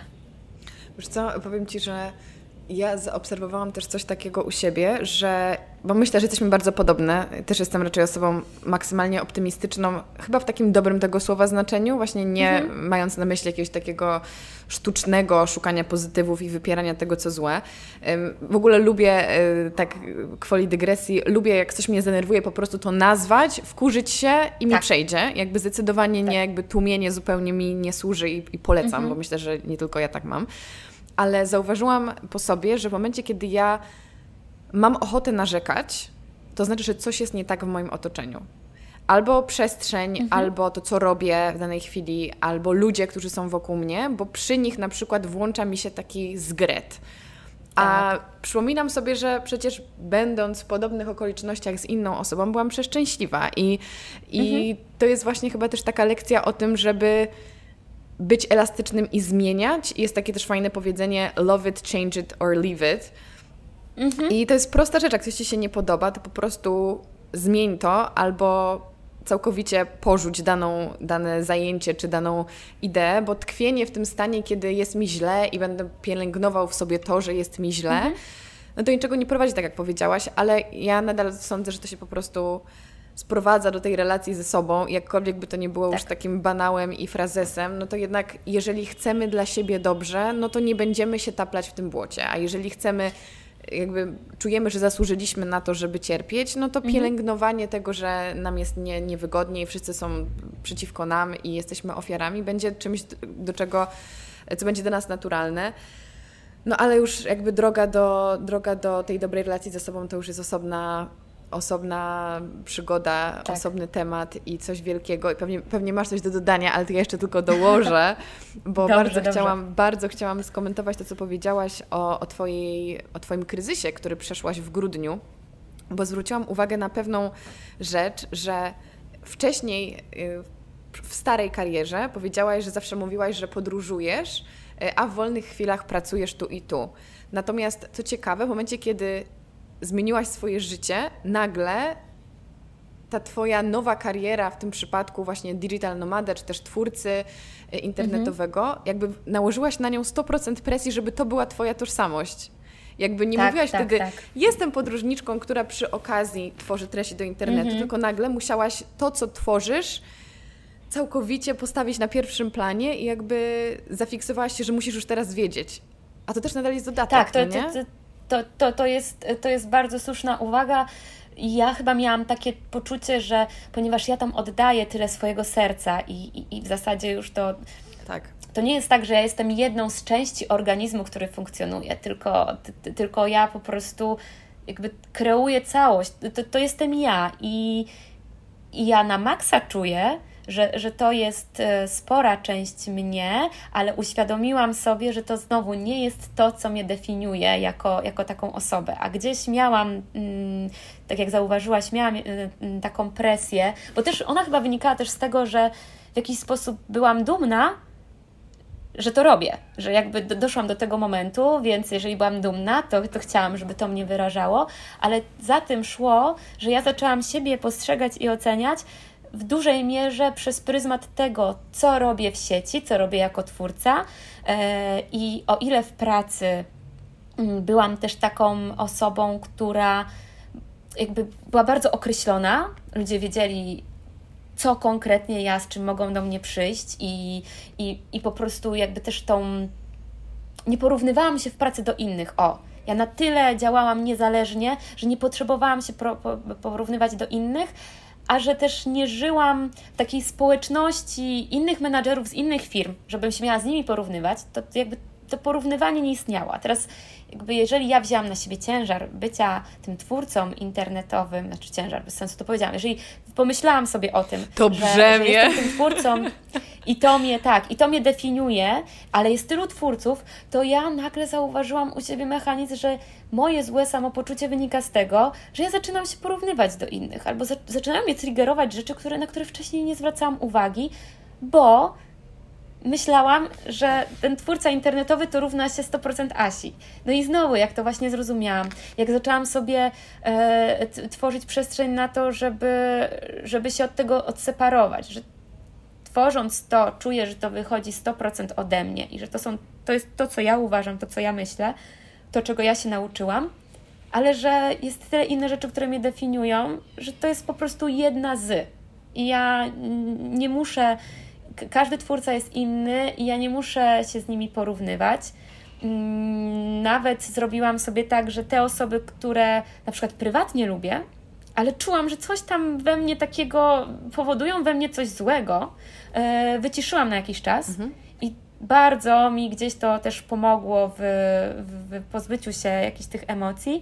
E, no i mimo że miałam wrażenie, że świadomie zarządzałam tym moim czasem, który, który poświęcam na dawanie, powiedzmy, tych treści i na ich kreowanie, to myślę, że sama dobrze wiesz, że głowa pracuje po prostu 24 godziny i, i nie chodzi mi o samo to, że nie wiem, spłaszczę bardzo, ale idzie się zjeść, robi się zdjęcia, knajpy i jedzenia, bo myśli się o tym, że się doda na Instagram, tylko bardziej o to, że siedzisz, nie wiem, słuchasz podcastu z kimś i nagle przychodzi Ci do głowy, ej, fajny temat i w sumie poruszę go u siebie, że, że jakby ten, te, te, ta, ta głowa ciągle jest trochę w tym świecie i, e, i ja dawałam sobie teoretycznie przestrzeń na to, żeby od tego świata wychodzić. Mam takie właśnie środy, są dla mnie takim dniem, kiedy e, ani nie oglądam innych treści, ani nie konsumuję i sama, i sama nie daję od siebie. Jakby puenta jest e, de facto taka, że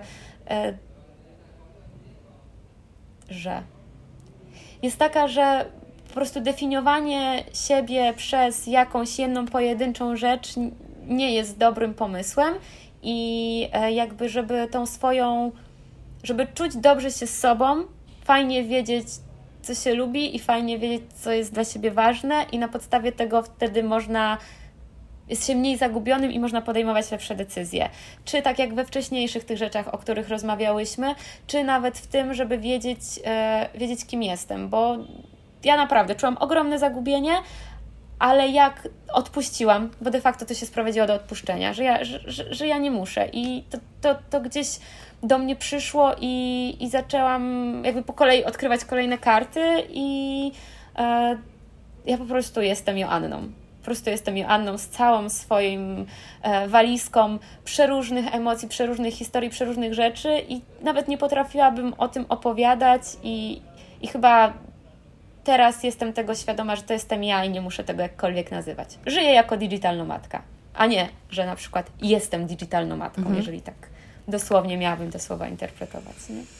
Nie, też się uśmiecham, bo zawsze się, zawsze się śmieję z siebie, że jestem dobra w teorii i w obserwacji, w analizie, a finalnie to te obserwacje dotyczą też mnie samej, tak jak powiedziałaś, jakby myślę, że to w ogóle jest odwieczna, e, odwieczny może nie tyle problem, co wyzwanie, dylemat e, osób, które działają gdzieś tam w przestrzeni publicznej, jakby gdzie kończy się kreacja, gdzie zaczynam się ja, gdzie to się pokrywa i na ile to mnie właśnie definiuje. I, i chyba każdy z nas, jeżeli tworzy w taki sposób, ma takie momenty, gdzie za bardzo się przywiązuje do tego, kim jest dla innych, e, a finalnie, kiedy ten telefon właśnie zostanie w tę środę, czy, czy w jakikolwiek inny dzień w domu i zobaczymy piękny zachód słońca, to, to nasze życie jest tym bogatsze i niekoniecznie ktokolwiek musi o tym wiedzieć i nie musi z tego płynąć żadna wartość dla innych. Choć też jest taki pozytywny kryzys, nie? Właśnie, że to nie chodzi o to, o jakieś takie straszne uzależnienie, co bardziej właśnie wszędzie wpada Ci jakiś pomysł i chciałabyś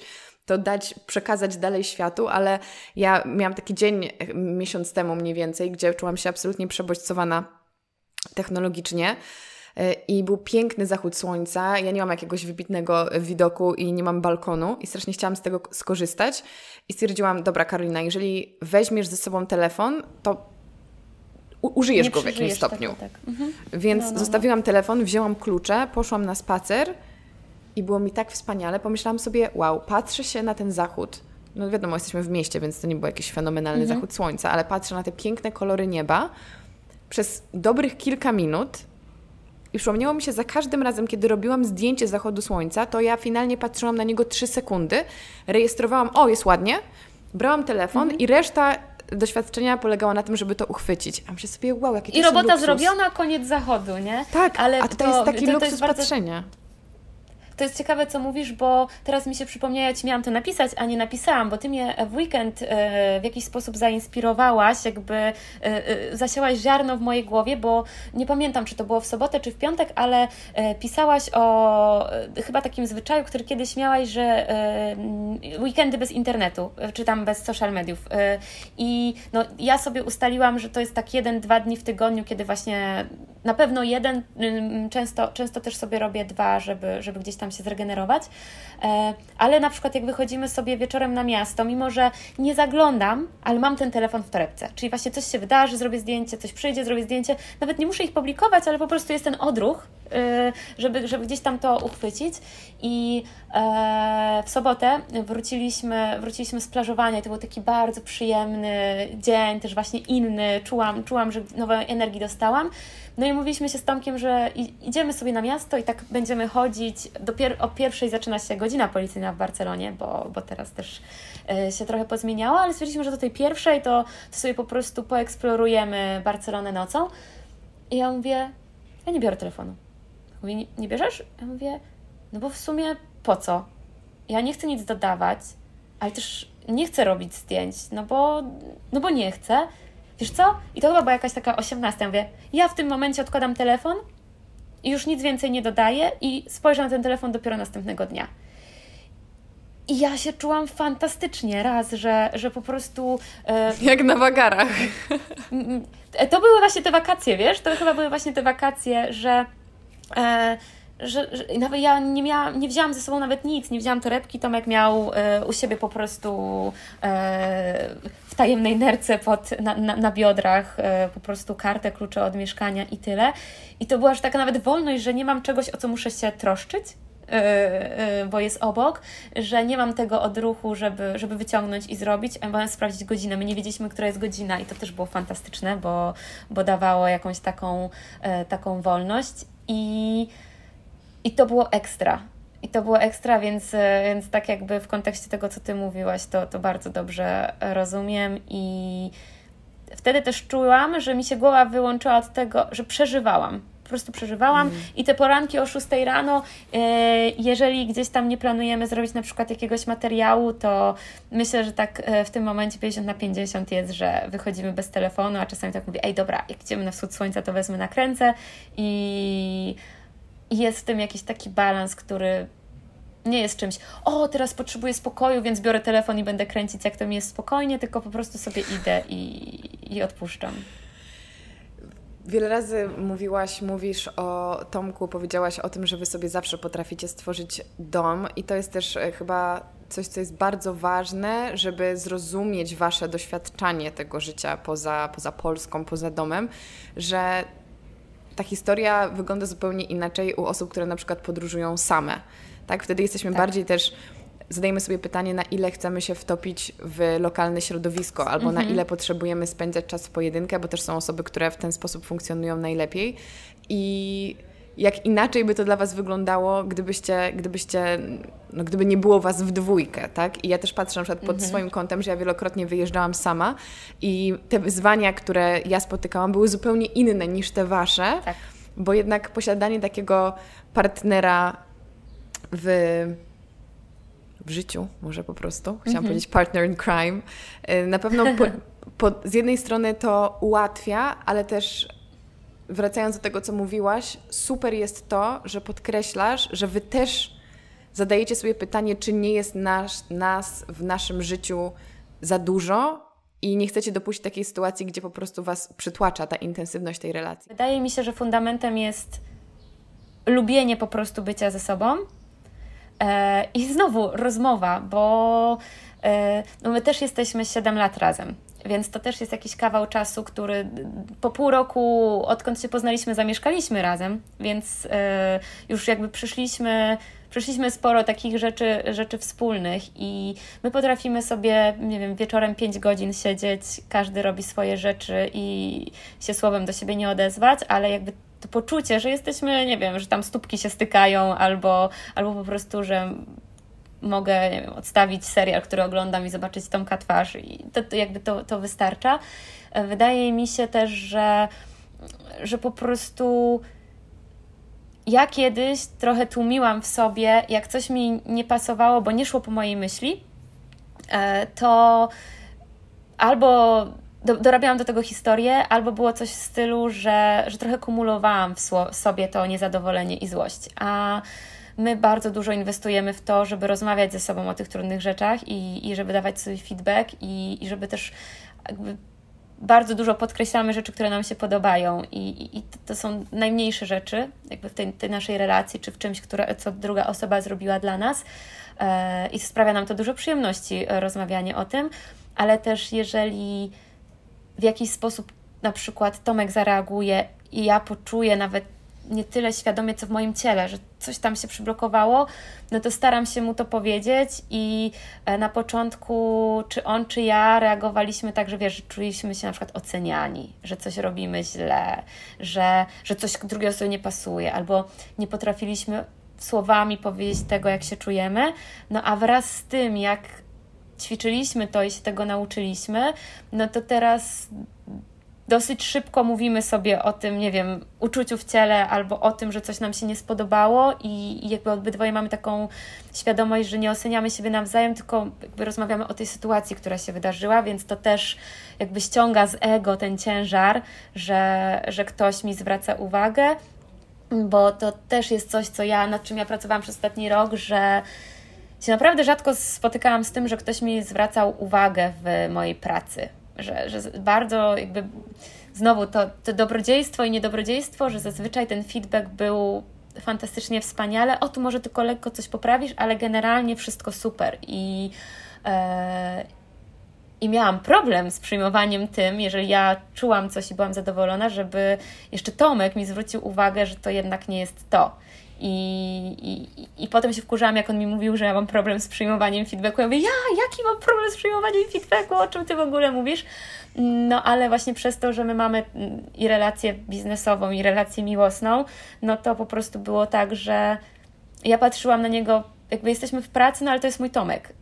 E, a u niego jest inaczej. On, jesteśmy w pracy, to on jest w pracy, a ja jestem jego okay. współpracownikiem jesteśmy po pracy, to jest ta relacja miłosna. I ja po prostu nie rozumiałam, czemu jak on robi zdjęcie, zamienia się w osobę wydającą polecenia. Stań tam, przesuń się, czy mogłabyś się uśmiechnąć?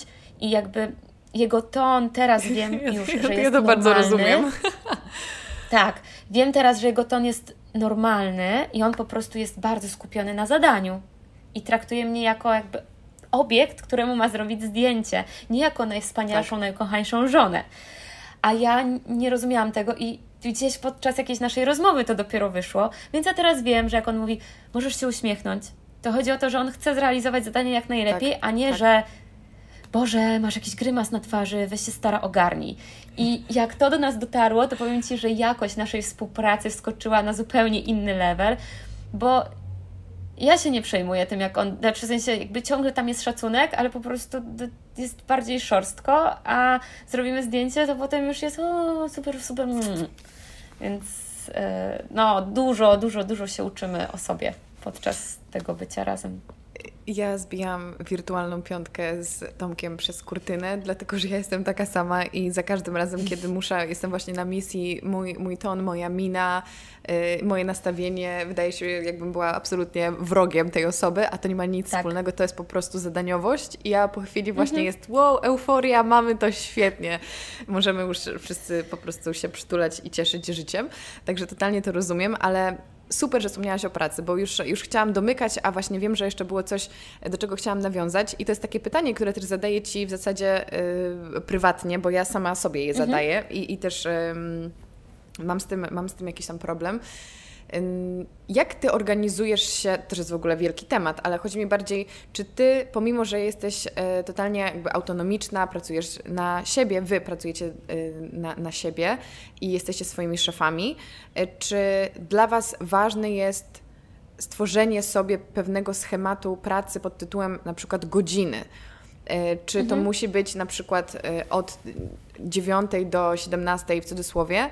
Bo ja na przykład mhm. zastanawiałam się nad tym, czy tylko ja, choć odpowiedź na to brzmi nie, mam tak, że mam poczucie winy, jeśli pracuję mniej niż y, ustawa przewidziała mówiąc mhm, kolokwialnie, mm -hmm. bo tak jak powiedziałaś wcześniej, w takiej branży, w branży kreatywnej, ale też w branży, gdzie ty decydujesz o sobie, no to jakby twoja głowa jest w pracy praktycznie cały czas, nie da się tego, nie da się tego wyłączyć, to jest też spoko, ale to jakby cały czas jesteś zaangażowana, więc czy to w takim razie rekompensuje fakt, że ja de facto przed kąpem spędzę mniej godzin?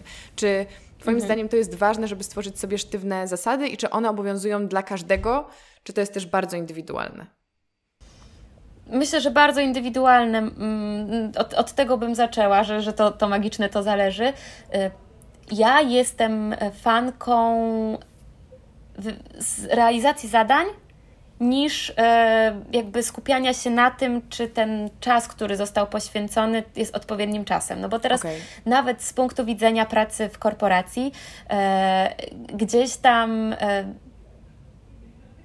może to powoli kiełkuje w Polsce, no na świecie trochę się zmienia, że właśnie wychodzi się z tego, mm, z tych tak zwanych dupogodzin, czyli, czyli, czyli tych 8 godzin, które siedzisz, nie oszukujmy się, nie jesteś w stanie być efektywny przez 8 godzin. Według badań, no akurat powiem z mojej e, ex-branży, czyli, czyli z IT, według badań, jeżeli programista faktycznie ma stworzone fantastyczne warunki do tego, żeby mógł być skupiony na pisanie kodu, no to on maksymalnie te 5, 5,5 godziny będzie w stanie e, pracować e, wydajnie, a, a pozostały czas to mm, po prostu czy odpoczynek, czy jakaś zmiana kontekstu, mm, jednorazowo 12 minut zajmuje średnio powrót jak zostaniemy wyrwani z jakiegoś kontekstu, powrót do niego. Więc to jest też czas, w którym robimy mniej, albo jesteśmy bardziej skłonni do rozproszenia.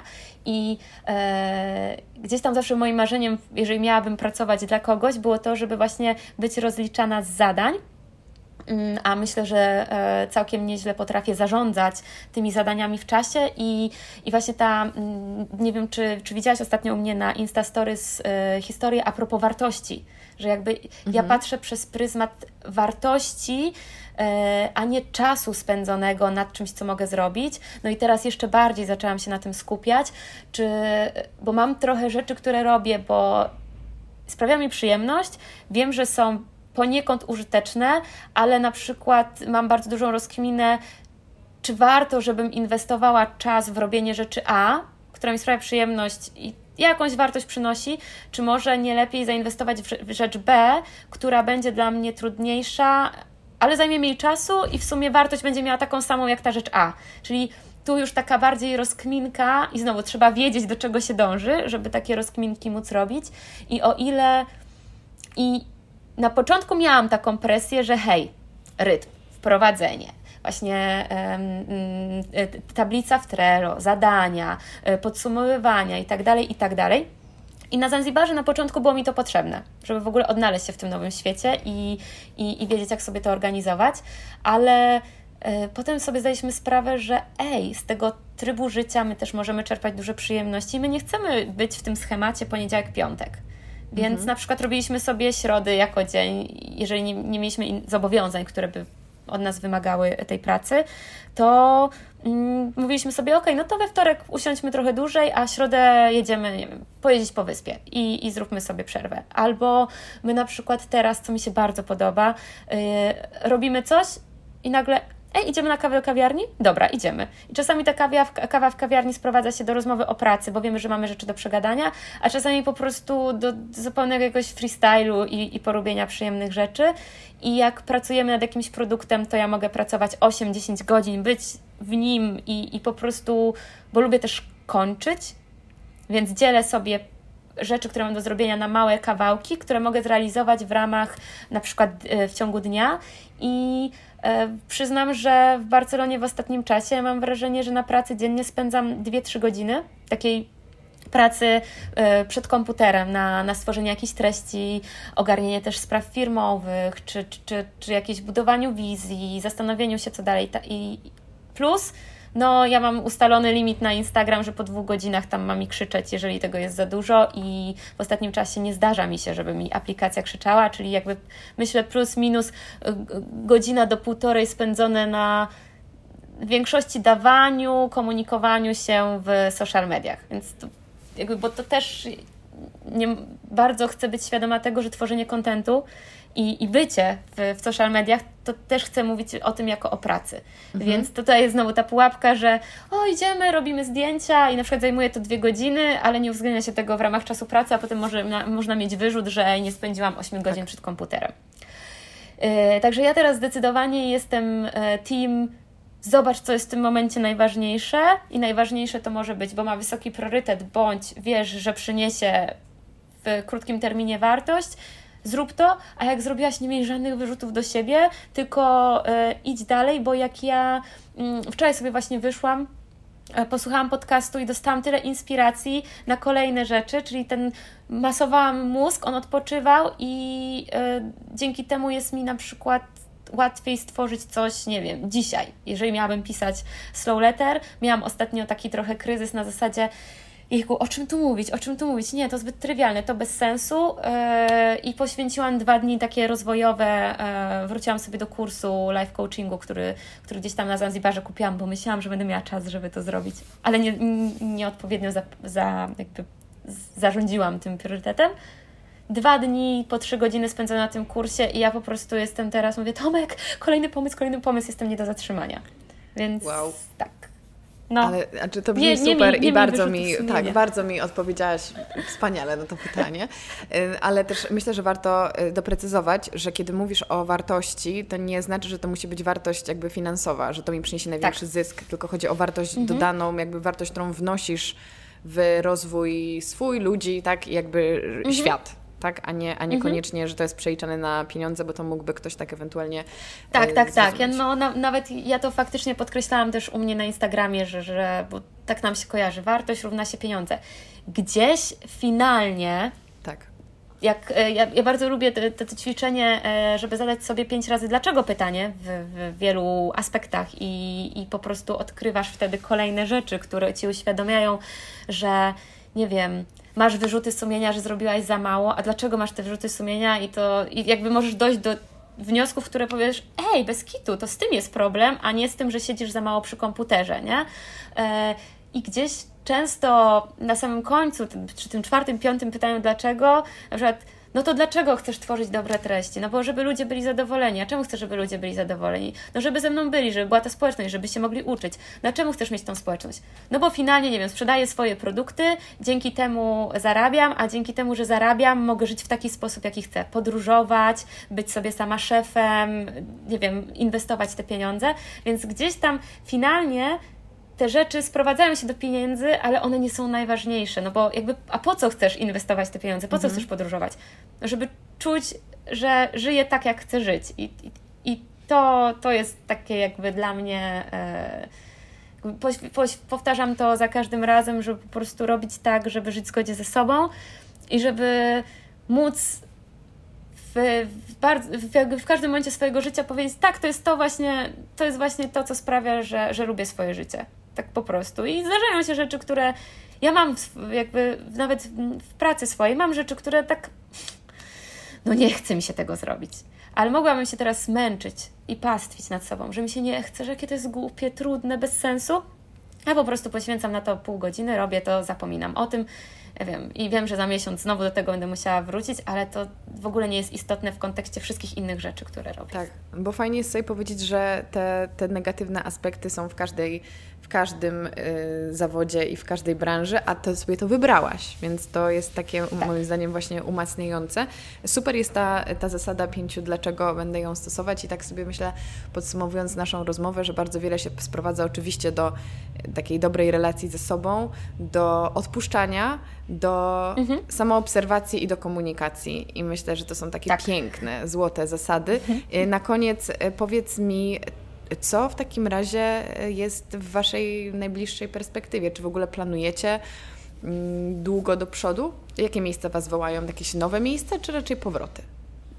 Mm, to jest e, też ciekawa zmiana znowu u mnie, bo, bo ja już bym chciała mieć zaplanowane, wiedzieć, rozkminiać, myśleć, e, szukać super ekstra miejsca, w którym się zatrzymamy, ale jest taka nieprzewidywalność, że w sumie zamiast iść spacerować uliczkami Barcelony, mogłabym siedzieć i przeglądać, nie wiem, domy na Bali. Ale jaki to ma sens, skoro ja nie wiem, czy na Bali się na przykład znajdziemy.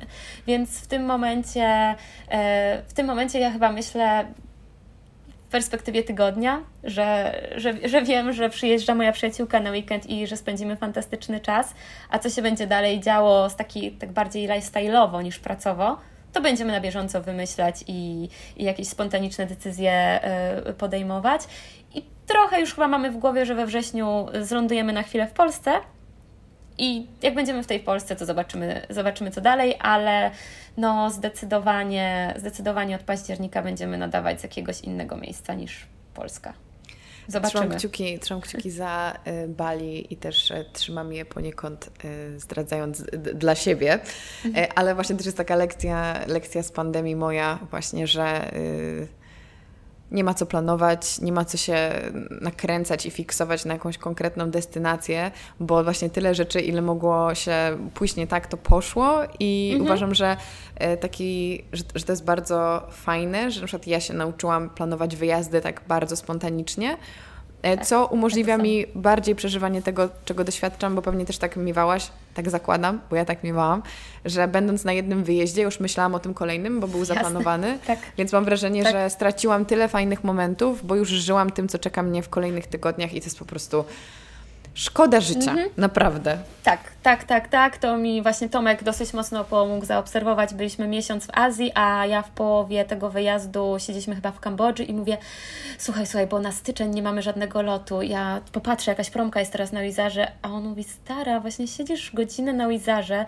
przeglądasz to wszystko, a jesteśmy jeszcze dwa tygodnie w Azji, po co? I tak, taki, wiesz, jakbym patelnią ktoś zdzielił w głowę. Mówię, ej, faktycznie, co ja robię? Mm. I i potem ten proces zrozumienia tego trwał i trwał, żeby, żeby być tu. I, no i właśnie ta Barcelona chyba jest takim właśnie tym, że nie chcę teraz o tym myśleć, bo, bo zainwestuję czas w coś, co się może nie wydarzyć.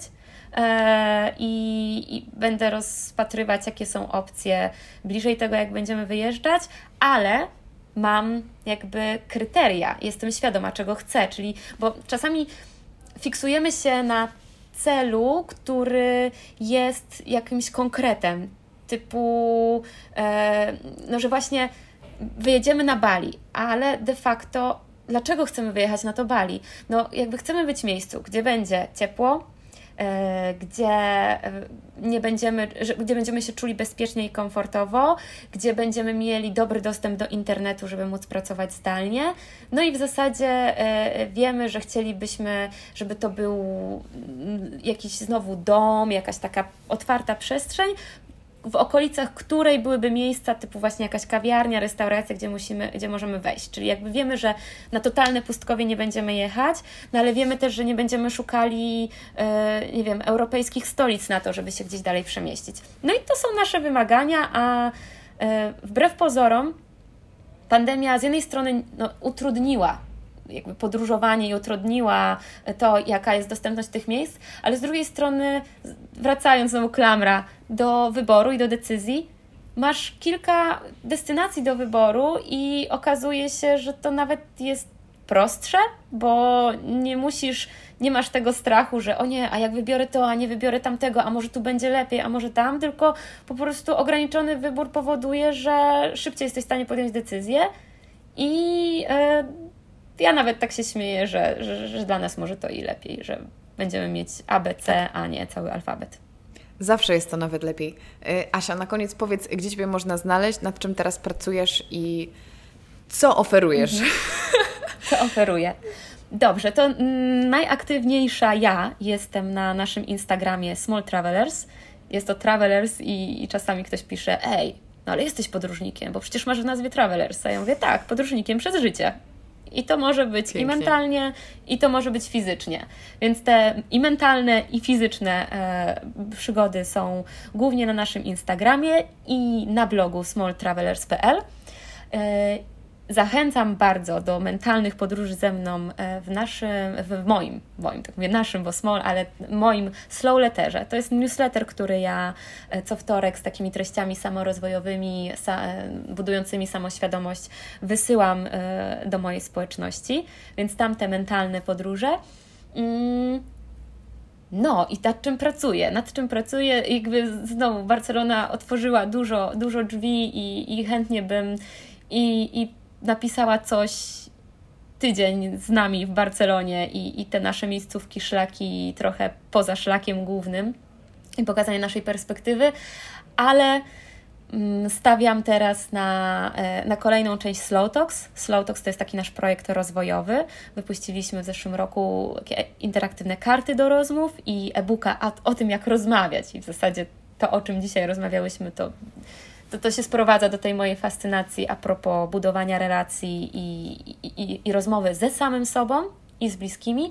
I teraz y, chciałabym kontynuować ten, ten projekt Slow Talksowy i pracuję nad takim work, y, workbookiem, takim e-zeszytem, mm-hmm. y, mówiąc po polsku, gdzie chciałabym zaproponować X, bo jeszcze nie wiem, jak to liczebnie wyjdzie, ale 30-40 takich ćwiczeń samorozwojowych, które każdy może wziąć i przepracować je na sobie e, w ramach różnych kategorii, właśnie takich kategorii typu zmiana, typu e, poszukiwanie nowej ścieżki życiowej, typu e, poszukiwanie swojej tożsamości, bo gdzieś tam to się przeplata na Instagramie, przeplata się w Sroletterze. Ja bym po prostu chciała e, zabrać i dać taką, takie narzędzie e, do tego, że jeżeli ktoś chce popracować sam ze sobą, a do końca nie wie, jak tę rozmowę odbyć, no to właśnie dać takie rozwiązania, gdzie można sobie po prostu przejść tą drogę samemu z moimi wskazówkami. Słuchaj, no, namiary na Ciebie e, linkuję w opisie i uśmiecham się po raz kolejny, dlatego że nasi słuchacze nie wiedzą, ale tutaj panowie próbują wymienić wodomierze już trzeci raz w moim mieszkaniu, e, pomimo próśb o to, aby um, poczekali, aż skończymy naszą wspaniałą rozmowę, ale rozmawiałam się z Tobą wspaniale.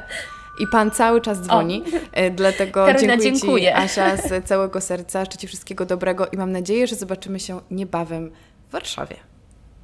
Ja Dzięki. również bardzo dziękuję. Cześć. Dziękuję Wam bardzo za wysłuchanie tego odcinka. Jak zawsze przypomnę, że podcast ukazuje się w każdy poniedziałek o 7 rano. Posłuchacie go na Spotify, na iTunesie oraz na YouTubie, tam w wersji wideo. I będzie mi bardzo, bardzo miło, jeśli znajdziecie chwilę, aby podcast zrecenzować. W aplikacji podcasty na iTunesie możecie dać mu wybraną liczbę gwiazdek i napisać kilka słów opinii. Na Spotify możecie podcast zaobserwować, na YouTubie dać subskrypcję, łapkę w górę, napisać komentarz. Wszystkie te czynności są dla mnie bardzo pomocne, sprawiają, że podcast jest promowany, udostępniany dalej, a ja wierzę w to, że jeżeli coś nam się podoba i uważamy to za wartościowe lub chociaż przyjemne, to warto jest też dzielić się tym z innymi. Po raz kolejny odsyłam Was na mojego Instagrama Karolina Sobańska. Udostępniajcie, oznaczajcie, obserwujcie, jeśli interesują Was e, te tematy, które tutaj poruszam e, i wyczekujcie kolejnego poniedziałku i nowego odcinka. Dzięki za wysłuchanie, do usłyszenia. Cześć.